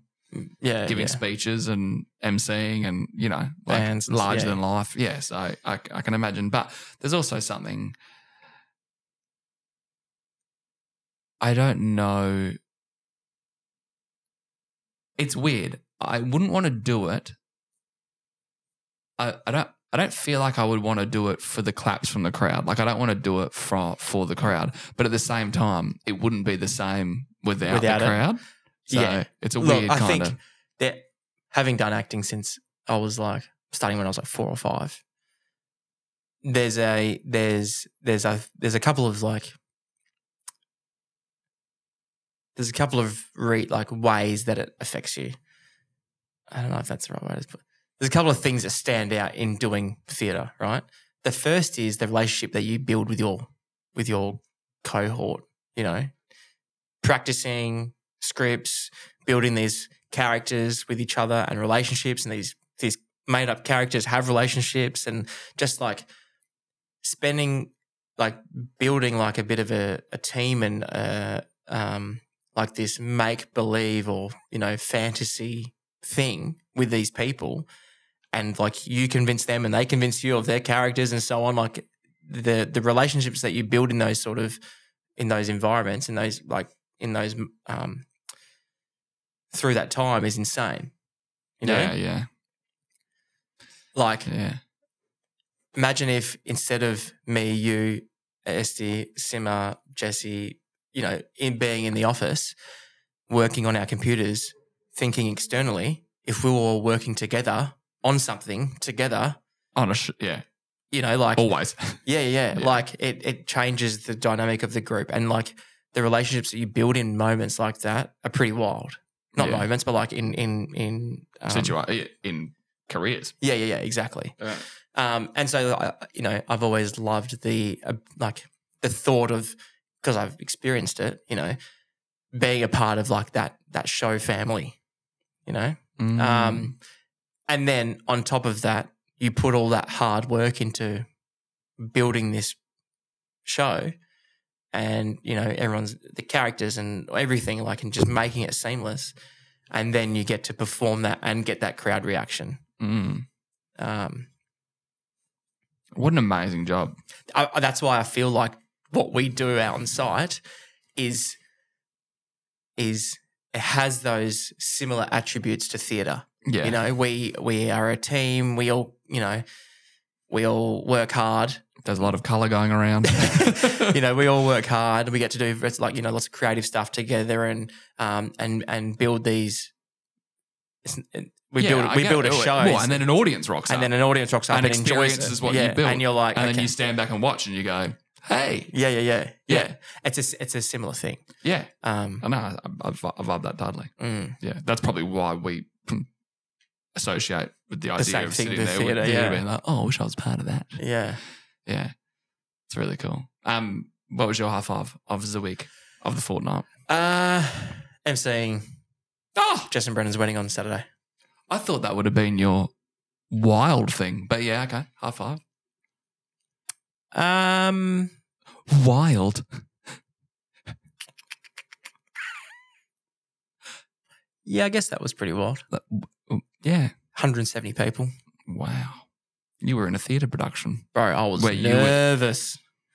I'm obviously going. You know, I'm on day 18 or whatever it was at the time, and we rock up. And Danny's like, I'm like, girls, there was me, Danny and Sophie, like my Danny. And I was like, do you guys want champagne? And they were doing a cash bar before the ceremony started. And I was like, do I get a beer? Do I not get a beer? Do I get a beer? Because I'm like, I haven't been drinking. What if you just end up paralytic? And then I was like, okay, I'm overanalyzing this way too much right now. I need to maybe just get a Corona. And so I got 2 champagnes and a Corona, and that went down way too fast. Like, I don't think I even looked at it. And then I got another one, and then I was on my 4th, and I was like, okay, you need to relax, because if you have another one, you will be drunk. You've got to ruin the wedding. You've got work to do soon, and yeah, you don't. Yeah. So I, and I guess if not for Jake Stone as well, Jake was there, obviously he DJ'd my wedding, and I've known him for years. He was there doing DJing as well. And so he was able to kind of me and him and the wedding planner, we were all and the photographers were kind of in cahoots about timings and things and stuff happening and so on and blah, blah, blah. So we'd all pull aside, have a little meeting. All right, cool, 25 minutes, no worries. And I don't think I even sat at my table until dinner was served, and people were sitting at the table for 2.5 hours before dinner. because there's just stuff happening. Like Danny was like saving me food on my plate, and then I'd come back and just like scoff cold food because I'm like, I'm working. I'm working. But no, it's good. Like I was really nervous that like the demographic was quite older. You know, and at my wedding it was pretty much 50-50 for like family and family friends and then friends. Whereas Jess and Brennan's wedding, it was like a lot of family. And so I was like, I don't know if what I've written is going to land, you know, or if it's going to be like, I think a lot of it was I just wanted to do a good job. I didn't want, you know, it's a big day for It's the most important day in someone's life. It's a big day for anyone. And, you know, I didn't want to do a bad job. I didn't want to fuck anything up. I didn't want to not say enough. I didn't want to say too much. You know, like I was like, I don't. And then at my wedding and the weddings that I've been to, because you're enjoying yourself, you're doing your thing, you don't really take notice of how much the MC does. And so I'm thinking, I'm going, fuck, like, I'm going through all like the and I really did a run through with Danny. Actually, do you know what? This isn't my high five. This was what I did that was fucking wild. Yeah. Fucking hard. So I'd written my speech based on like the time frame and layout of the wedding. And I ran it through to Pez and Danny, and Danny's like, stop. The amount of times Danny went, stop. What are you going to say then? I'm like, what do you mean? She goes, well, after that person finishes talking, gives you the mic, what are you going to say? And I'm like, oh, shit. And then she's like, that was just like maybe like 8 or 9 occasions that, and I thought I was finished. 8 or 9 occasions where she was like, you need to say something there, you know, or you need to say something here for the people to do blah, blah, blah. And I was like, oh shit. Okay. Thank fuck you both have been through a marriage. Yeah. So luckily I was able to like, you know, put all those little bits in before I got like, before the day. Made all my palm cards up, stuff like that. And then the morning of, Danny went and got her hair done, and I was just like sore shoulder, wearing my sling, a few Voltaren deep, just pacing the house, practicing. I must have done it for like 2 hours. And then, I was like so nervous up until the point that I got the microphone, and then something just came over me, and I was like, this is. Like up until I got the mic, I was like, I can't do this. Legit. You're like, I'm running away. I was like. Man down. I've been poisoned. How can I get out of this? Like I brought spare sheets of my speech so that I could give them to someone to do it instead of me. Legit. But then as soon as I got the mic, you know. Sorry, did I ever tell you about how your wedding, when my speech, I kept one of the speeches in my shoe, one of the speeches in my jacket, and then one of the speeches in my pocket. Yeah. That's what I did. I had a set of palm cards and then 2 sets of speeches in a clipboard hidden away from drinks in case anything would happen because I was like, if they're gone, I don't know what to do. I'm cooked. And then I also had them screenshotting my phone, actually. Happy marriage day. Before you go on. Yeah. Sorry. Urgent. Yeah. Have you got the speeches from your wedding? Yeah. You do? Yeah. She sent them through to you. What? Oh, as in the full speeches? Yeah. The videos? Yeah. Yeah. You do? Yeah. Okay. As you were. I thought you meant the written ones. No. The videos. I haven't seen the full speech. As someone who did it, I don't remember it because I did it. Right. Anyway, sorry to digress. Gotcha. Dylan's memory was running away. I needed to collect that information. Yeah, no, Till Death gave us like a full thing of like, the wedding video, and then all the individual speeches. Oh. And then ceremony. Great. Yeah. But sorry, as you were. I've ruined you there, haven't I? I'm pretty sure. But yeah, so up until I grabbed the mic, I was like, okay, I don't know if I can do this. And then as soon as I got the mic, just this fucking lightning bolt in my heels and I was ready to go. I was like, yep, this is me. Let's go. I've got this. Yeah. Perfect. Not only have I got it, I'm enjoying it. Well, I know. Do you know what? I'd rather be here. Do you know what it was? I had to do an announcement that wasn't part of my speech, right? So I've obviously been practicing my speech up and blah, blah, blah. And I had to do an announcement that wasn't part of that. And I was like, oh, okay, well, this is probably how the day is going to go a little bit more. You know, I've got all my speeches and I can use them when I need them, but there's going to be things that happen and things that need to take place that I'm like, that aren't prepared because I don't know about them. And then one came up straight away and I was like, okay. And so I was like, so what are we doing? We're doing this. This is here. This is why. And this is now. Okay, cool. And then I was like, blah, blah, blah, blah. And everyone was like, woo. And I was like, oh, that was good. And then I went back to my seat and I was like, how was that? And Danny was like, yeah, you're great. And then someone at the table was like, do you do this for a job? And I was like, no, this is my first time. They were like, huh? What? I was like, oh, okay. Sorry, what? Maybe I have got this. And someone at the table was like to Danny and Sophie, oh, he's a natural. How often does he do this? And Danny's like, that's the first time he's done it. Is that speech what you ever. Just heard? That 30 seconds you just heard? That's it. Yeah. That's the first time he's ever spoken. Yeah, I quite enjoyed it. Yeah? I quite enjoyed it. Do you want to do it again? I would definitely do it again. Yeah? I think it's... The wet ones? Hey? The wet ones or whatever you were going to call yourselves. Yeah. No, I'd definitely do it again. I mean, I got 2 jobs out of it. 2 more jobs out of it. After 9 coronas. Yeah. Yeah. I'd definitely do it again. I guess it's interesting though because I do know Jess and Brendan. I was able to there was a personal relationship between us. It might, you know, I guess there's a fine line between, well, you can't really cross a line with someone you don't know, you know? Yeah. I guess. I don't know. So I being able to do that, you know, made for the humour. Yeah, exactly. Made it relaxing for everyone. Yeah, but I don't know if I could have been able to, I wouldn't have been able to pull the same cards if I didn't have that prior relationship with them and some of the bridal party and so on. Yeah. Yeah, but it was really fun. It was really fun. And then it's also really good to be able to like be king of the microphone and take the piss out of the parents and, you know.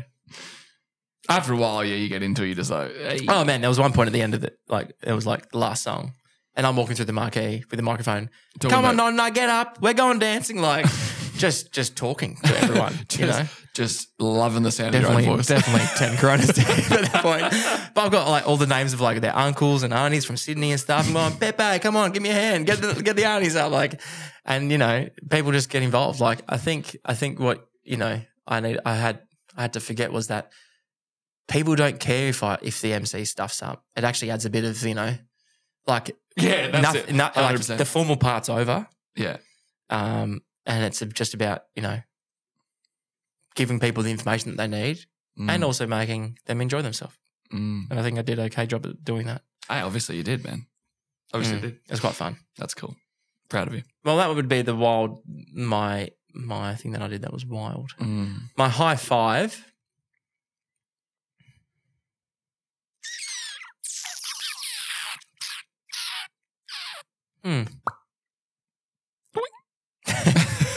My high five would probably be having the app on the phone to use. Bro,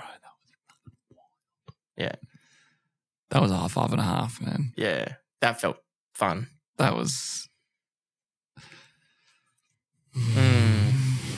What do you? I just want it to function. I just wanted. You just want to use it. I just want to bull people on it. Why is it not working? Where can I put in my credit card? I'm just really excited for, you know, what's to come.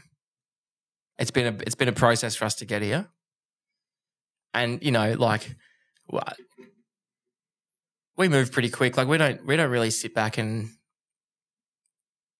I don't think there's been a moment in the last 4 years where we've, you know, just sat back and done the same thing for a while. It's been pretty fucking turbulent and pretty like consistent with output and, you know, internal and external pressures and fucking any other analogy of things going up and down and inside and outside and fucking happy and sad. A sine wave, bro. Wild.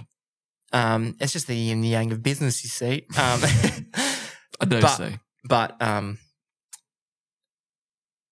it's a pretty wild. It's pretty wild to be at a point now, be able to take a moment to just go, few years ago, 2020, we thought we nearly lost and we're going to lose everything we've been working towards, and fast track a couple of years and we're doing something complete. Well, we're still doing what we're doing, but something with an addition of something completely different. And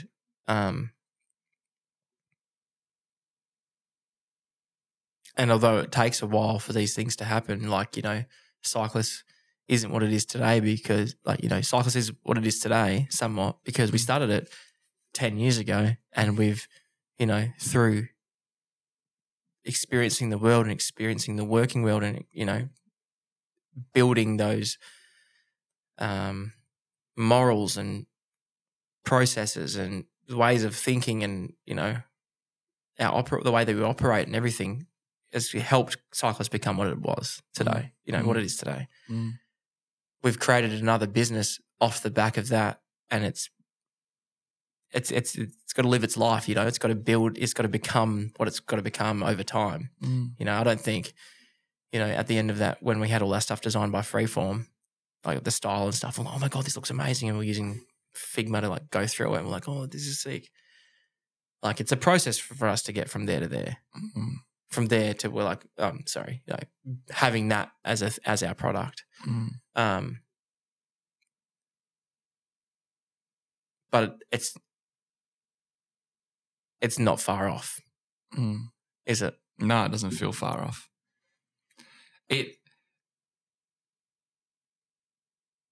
I think my point was, I love what Cycles is at the moment, and I love the journey that we've had getting it to where it is.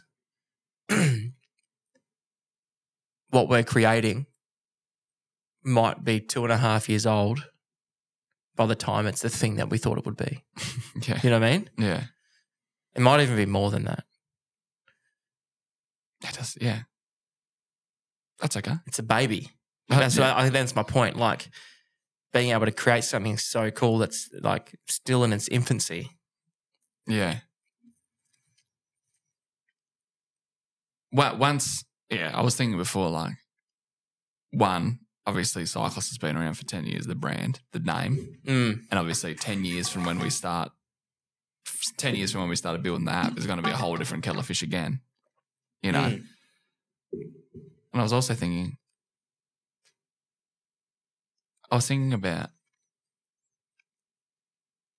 how quickly things can happen, like when the business is doing well, how much faster it is for things to happen. You know, we've had to really do that. We've had to financially do things slowly throughout. Yeah, exactly. It's not like it didn't take 1.5 years because it took that long. It took that long because we didn't have the resources to throw at it. Yeah, you know what I mean. Like, but things are going to be able to happen a lot quicker moving forward. So I imagine that the combination of things being able to move quicker and 10 years. And 5 years or whatever. Like, it's exciting, man. Do you reckon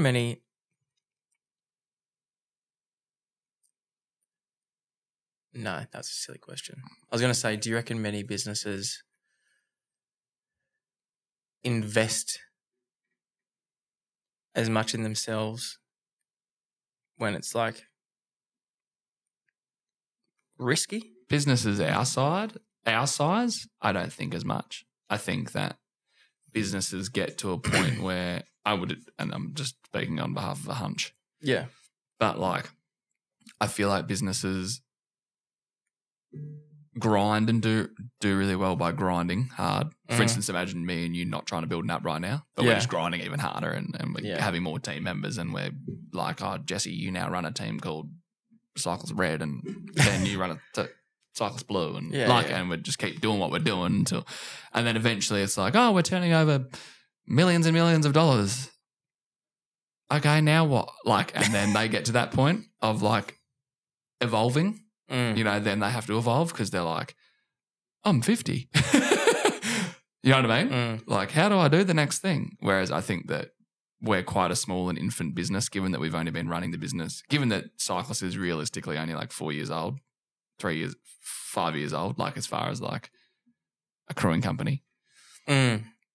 I think that we're really young. And I think that it's rare for young companies as small as ours to be thinking about evolving and investing as much as we are in the future. Yeah, I think we're a little snowflake, I guess. A little bit of snowflake, I guess. I guess, but I don't know, but I guess. I really like the idea that the app, like cyclists, will use the app to keep its family and its way of life going, and then the app will serve its purpose outside of that. Mm. I mean, let's not pigeonhole ourselves yet. Let's see how it goes. I mean, yeah. You know. But yeah, good high five. Mm. Oh, that was all right. That was a high five. What's your hug of the week? Mate, I haven't even said what's wild. Oh, sorry. Go on then. My wild thing was the same night as your wild thing. Oh. All right, I'm gonna say a long story without saying a single name. Right? I went to the Rotto swim and came back on a 6 meter boat. Yep. Yeah, it is a six and a half meter. I went to the Rottnest swim and got absolutely white girl wasted with a bunch of our best friends. What are you drinking? Seltzers. Oh, yeah, nice. Seltzers, low calorie. You know, don't you know I'm trying to lose 4 kilos? So we left the pub at 7:30 to get onto the boat, and by the time we got the boat in order, it was black. It was Dark Knight. It was Dark Knight Rises. It was Batman. it was Batman. it was Christian Bale. It was hectic. What was the swell like heading back? Fucking, like, I don't remember much from that night. Was it freezing? But I remember that I that morning I'd fucking absolutely dated myself into bringing my bicep jacket. Oh, and I was stoked. I put my bicep jacket on before we left. Yeah. And I was like, that was a good idea. Yeah. And I sat there at the very front of the boat, Kurt opposite me, sat there with your hoodie on, with my hoodie on, with a vape in my hand, in the pitch black, in the rolling seas, not having a clue whether we were going to make it back or not, not having a clue, probably at this stage not even having a clue what we were doing. I was that drunk. Yeah. And just talking absolute crap over the sound of us crashing through the waves. Was everyone on one? Yeah, absolutely. Everyone was on one. Way too many beers. Way too many. Like, way too many, everyone. And why don't you just sleep the night? Because it was a certain someone's birthday the next day. Were you the reason everyone was coming home? Nah, I wasn't. Okay. No. But I did say, I said to them before we left, I was like, hey, super keen for this. Must be back for this, not going, if not to be back for that. Yeah. And the boys were like, razzle-dazzle, but yeah, no worries. Okay. There was a bit of like, I was like, nah, fuck off. Like, I'm either there or I'm not. Tell me. You know what I mean? But yeah. And yeah, just like, honestly, I reckon we went, I swear the captain of the ship was driving not towards Fremantle. It was an hour trip, maybe even longer. I couldn't tell you. Yeah, but the seas were rough though. Yeah, when you're heading we were getting soaked. Like, it was like perfect storm. Like, nah. It was like, no lights? No lights. It was just... There's lights on board. Like, consistently. Every time. There's not any cover on that fucking boat either. That's what we're laughing at. That's why we were in hysterics. Because every time the wave would come, it would smash me in the face, and I would. Hold on, were you sitting in front of the cab? I was sitting in front of the cab, yeah. Right, facing the front of the boat, facing whatever direction the captain was sending us. Yeah. And every time a wave would come over the bow of the boat, I would get smashed, and we would just and I would just be like, bah! like losing my. I was just laughing at getting how I was like. I think it was repetition of us going, "We're so wet." I'm so wet. And then even winner. And it was, I'm pretty sure it was that for an hour. Fuck. Worth it. Yeah, anyway. And then, so that's pretty wild, right? Mm. And then next minute, I'm still on the boat. Same seat. Home. Not in the water anymore. At a house. Same seat. I'm still on the boat at someone's house. So you didn't move from the seat? Didn't move from the seat from when we left Rottnest. Right, until we got back to the house. Mm. Found all my clothes in the shower the next day, including my bicep jacket. And what I'm saying is my life's all about balance. And I had a shower to wash my clothes, so, you know. Yeah, I did. I jumped in the shower fully clothed. To wash the clothes off the salt water? I don't know. Couldn't tell you. What I do know, though, is that when I got out of the boat, I walked in to our friend's house. What? Everyone, you just came to and you were in the front of the boat and everyone was gone? No. I would have gotten out of the boat like 5 minutes after everyone else. So I would have gotten off the boat 5 minutes after we got to the house. I walked in to the home of the person. And I gave him the bung out of the boat. And I go, "Here you go, bro." And he just looked at me and goes, he was telling me this the next morning. And he looked at me and goes, he was in the toilet. I gave it to him and he was like, "Thanks, man. I really needed that." I just got off, thought I was doing the right thing. Pulled the bung out and took it inside with me and gave it to him while he was on the toilet. I don't want that. So he's going to put in his ass. It was lost. It's lost now. Even when I left the house the next day, he was like, "You came in and gave me this fucking bung in the middle of the night." I said, "Thanks, but I don't know what the hell I'm going to do with that, but thank you." I put that somewhere safe and now it's gone. Oh, no. Stupid about it. Lenny's probably buried it. Oh, there we go. The world's most famous dog ever. Yeah. So yeah, that was pretty wild. Don't do that again. That was pretty wild, wasn't it? Don't do that again. Yeah. I hope Essie doesn't listen back to this and realise how much I'm laughing about it, but it was quite funny. And that was my wild story, basically, which was wild. That's pretty wild. But, yeah, it is funny that I was talking about balance before, but I don't really that wasn't a good blowout. Mm. It wasn't a good blowout, but if other things hadn't happened, it was an okay blowout. Do you know what I mean? I was okay to have that blowout. Yeah, yeah. You know what I mean? It wasn't a regular. I didn't wake up the next day, aside from the obvious stuff. I definitely wasn't I'm a dickhead. I shouldn't have gotten that drunk. I was I was having a fucking beauty. It was a good time. Mm. Yeah. Wild. There's something about Rottnest. I don't know. There's something. I swear to God, if there was more islands off the coast of Western Australia, the divorce rate would probably be 80%. I think. If there was more islands off the coast of Western Australia, the divorce rate would be 80%. There's something. I love that. That's a bit. That's a comedy bit. That's how good. There's something about going to Rotto. Yeah. Right, that you feel like you're on holiday. Yeah, you are. You should be. No, and I don't mean that in a negative way, but it's just it's like being in Broome on Broome time. You know what I mean? Lifestyle's different. You're not in Perth anymore. Yeah, it's different from going to your mate's house because you're my house is on the same. Yeah, patch of land exactly.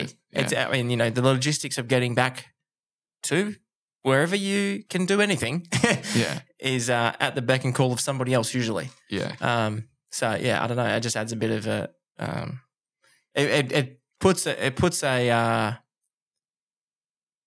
don't know, gives everyone a bit of sparkle. Yeah.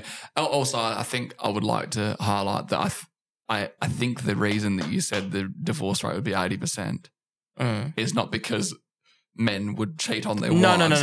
That's why I said that's too negative. I meant like things blow out, like you have blowouts. Yeah, exactly. Yeah. You're like, where is he? I don't know. We lost him. Like what? And you're like on a reef. Yeah, Or you like sunburn on the beach, or you like end up becoming mates with people at the pub, and you end up staying theirs for the night or whatever. Like you get pissed and throw your phone overboard, and then you get in the shit. Yeah, there's just so much that can and does go wrong there. Yeah, I don't mean you go to Rottnest and you bang heaps of biddies.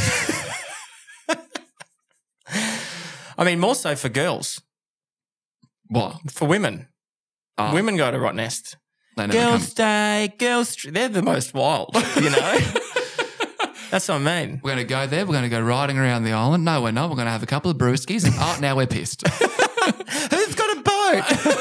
Let's find the boys with the boats. Let's go down the beach and get on the boys' boat. Boys' boat. Every time I go there, that happens. They gravitate. It's Lenny. It's the dogs. Yeah, so that's pretty wild. Hug of the week. What's your hug of the week?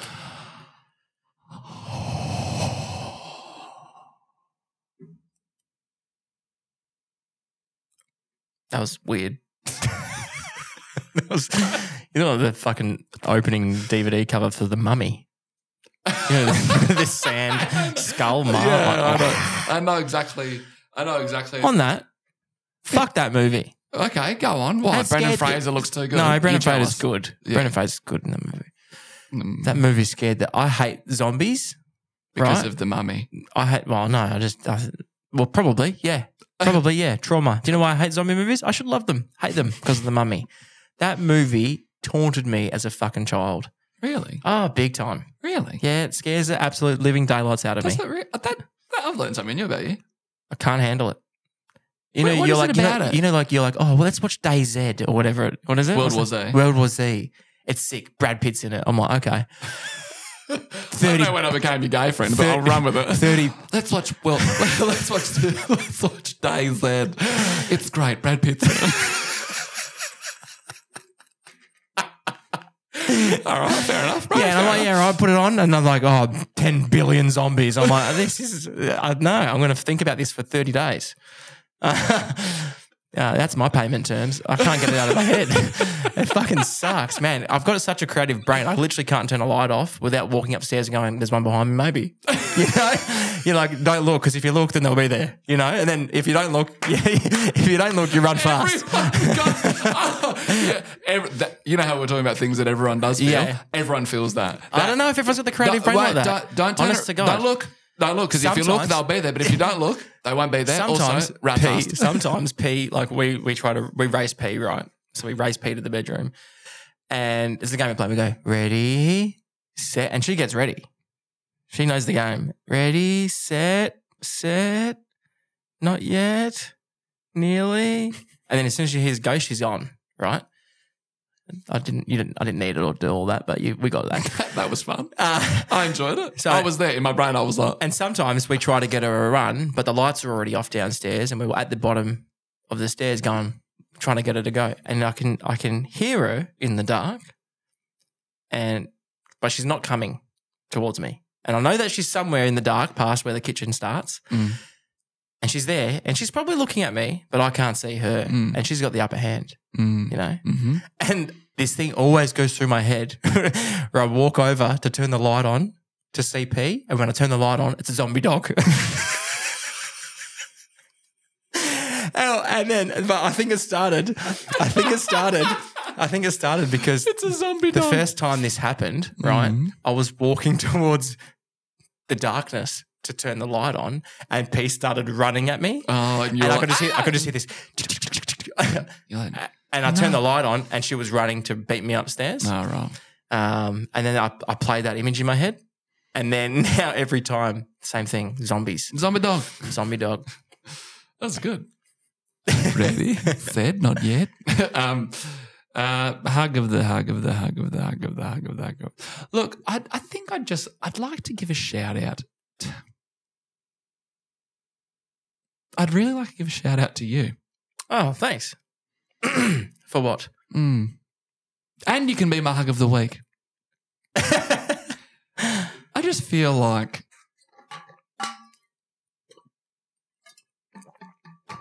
I feel like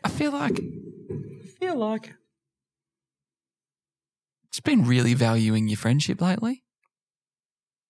That's good. Not usually, but lately I have been. You know, I just feel like we're on a good wicket. I feel like you and I are vibing real well, you know? And I also think that watching you find your flow in your project management role of this app and watching you kick goals that I didn't even know you were trying to kick. It's just a stark reminder of why we're doing this together. And I feel like you're giving me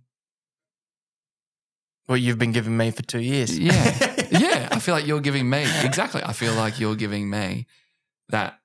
So I feel like that safety, like he's got it. Yeah, like I don't have to worry about that because he's got it.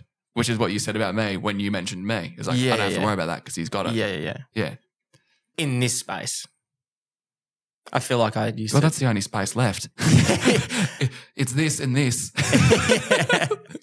There's not other spaces. No, I mean, like in terms of us working in the working on the business. Yeah. What do you refer in life too? No, so you're saying like, I love you outside of work too. No, you said that I've started to give you the feeling that you give me, which has always been about the operations of the business and pushing the business forward. And it's good that's what I've been working towards. Obviously, working for our clients and out on site is a different thing, you know. I appreciate it. I've been trying. I wish I got a photo of your face in that exact moment. You were like a little kid who was just like, your face was literally, whether you felt like it or not, it looked like you were like, yes, I've been noticed. I was like, I've been trying and it's all worked out. Whoopee. No, I've been trying. Because why else? Like it's a two-way street.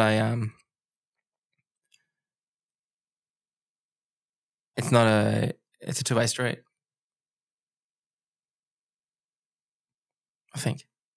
What's a two-way street specifically? Like us two doing the company thing. Yeah. This whole thing that we created do stuff. If I'm like, I need to have something that's pushing this, like, outside of running the company. Sorry, no. Outside of working in the company. Yeah. In the company. I need something that's, you know, going to give you what, you know, you give us. So I'm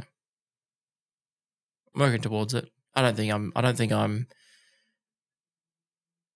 reached my flow state yet, but I think it's coming. Practice, bro. Yeah. Like, in all honesty, like I didn't know. Yeah. I didn't get good. I'm not even good. But what I mean is like, you know, it's only been doing it for 5 and only just got kind of like directory in the last year or two. You know what I mean? Like it takes time. But yeah, no, I think you are being. What? I think you are being a good director. Thanks. Hey, no problem. High fives and hugs. What's the go? What time are we at? 2 hours and 3 minutes and 33 seconds. Okay. You got to get to the beach. Yeah. Yep. Yeah, you were meant to be at the beach 5 minutes ago. I didn't say that. But no, it's probably a good time to wrap it up. Me and Daddy are going to take P to the beach. It's Friday. It's a long weekend. What are you doing with your long weekend? It's a special someone's 32nd birthday on Sunday. Might actually be the hottest fireman in Perth for now. One of our other friends, has got Sherberdine jumps on board until Fireman Sam comes in and takes his place.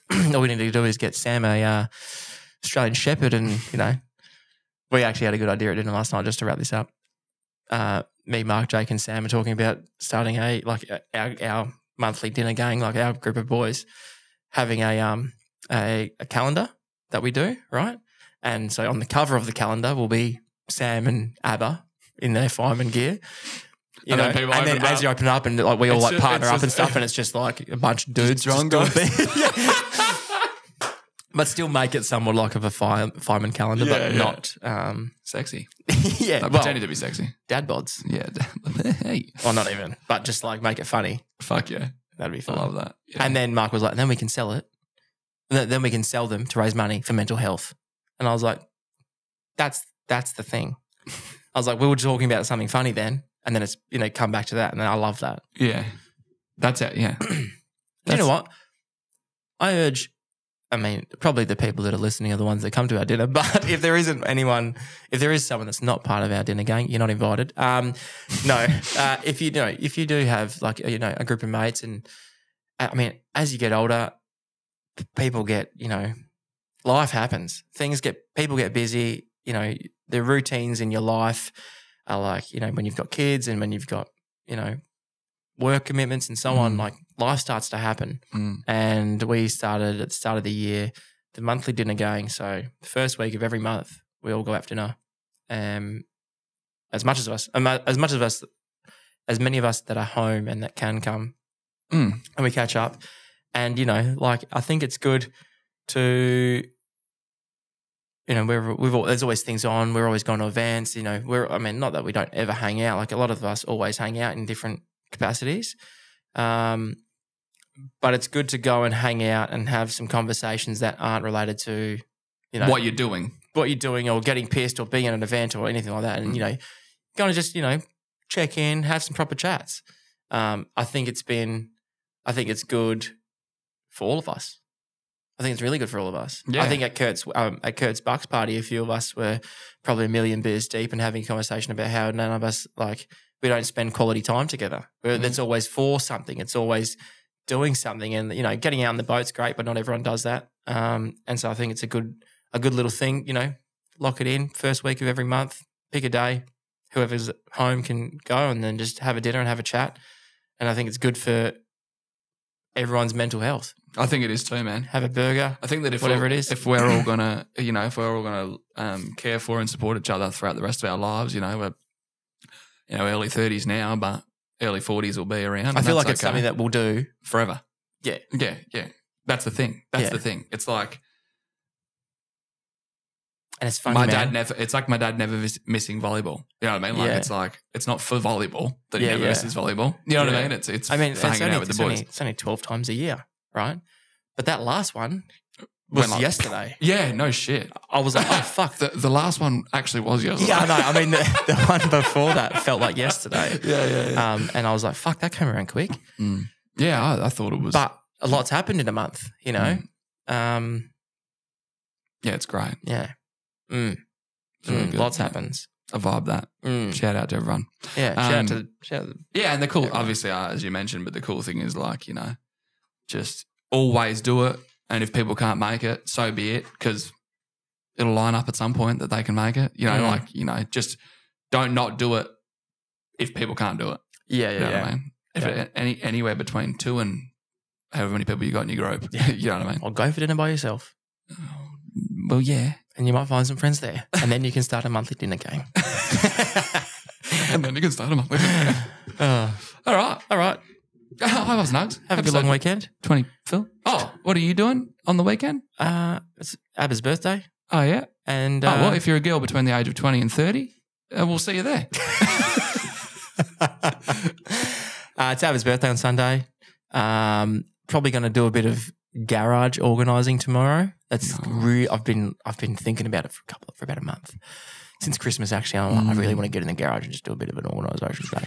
And I said to Danny that I was doing that, and she was like, oh, you're going to take all day. And I know, it's probably going to take all weekend. And that's good. So I probably need some more podcasts to listen to be honest, because I'm up to date with all the ones that I usually listen to. Sharp Tech. Oh, yeah, no, I have been listening to that. Oh, pretty good. Some of it, though, I'm straight over my head. Yeah, well, that's the point. Yeah. That's not the, sorry, the point. No, Sharp Tech's good. I've been Sharp Tech. Getting in amongst that for all your tech heads. All your tech heads. All your tech head. I knew that I knew I was always destined to be a nerd. Just didn't. I would never have picked that. I would never have picked you as a nerd. Yeah. Stick to your strengths. You're a creative. I'm going to rhyme. Oh, yeah? Where? Metro City. Roam around. Yeah. What, tonight? Both nights. No, tonight. Not tonight. Oh, tomorrow night, the night after. Oh, yeah. After Flab Dad's Shindigary. Oh, yeah. Going to take the boat for a spin tomorrow morning. Oh, yeah? Okay. Who's going? Just me and Esty. Oh, nice. Going to take her out on the old Swanee. Oh, the Swanee D. Mm. I just want to make sure that I've got my... Got your wits? My boat launching skills. Oh, yeah. As a solo operator. Just nice. Doing the cha-cha-cha. Doing the cha-cha-cha and the Swan River. What else is going on? Just going to really clock off, So it's very easy to get mentally wrapped up in work when everything's going well, yeah, especially when things are going not well. But then you also do when things are going really well because you're more. Man, even closing my computer today to come down and do this potty, I was like, I'll pack it up because I'll take it home because I want to work on this thing. And I'm don't do that. I'm like, I'm glad that that's where my brain's at, but I also need time outside of it so that I can do good work, you know? Yeah, that's it, 100%. Yeah, you need to refresh. Yeah. Come back. Yeah, long weekend too. Oh, fuck. I fucked that up. Pays on Monday? What are you thinking about? No, well, I purposely decided to do, because Esty's moving house, so we hired a truck. On Monday? And I purposely chose Tuesday. Yeah. So that you and I could have our Quantive meeting on Monday. I was like, can't miss that. Can't miss it twice in a row. Monday morning Quantive meeting. It was Tuesday. It's Tuesday. Right. Anyway. Oh, well. Have a good weekend. I'll see you probably, I don't know, in 5 minutes. I'll see you when I push the stop record button. You'll still be here. Unless you just disappear. Bye-bye. Bye, everyone.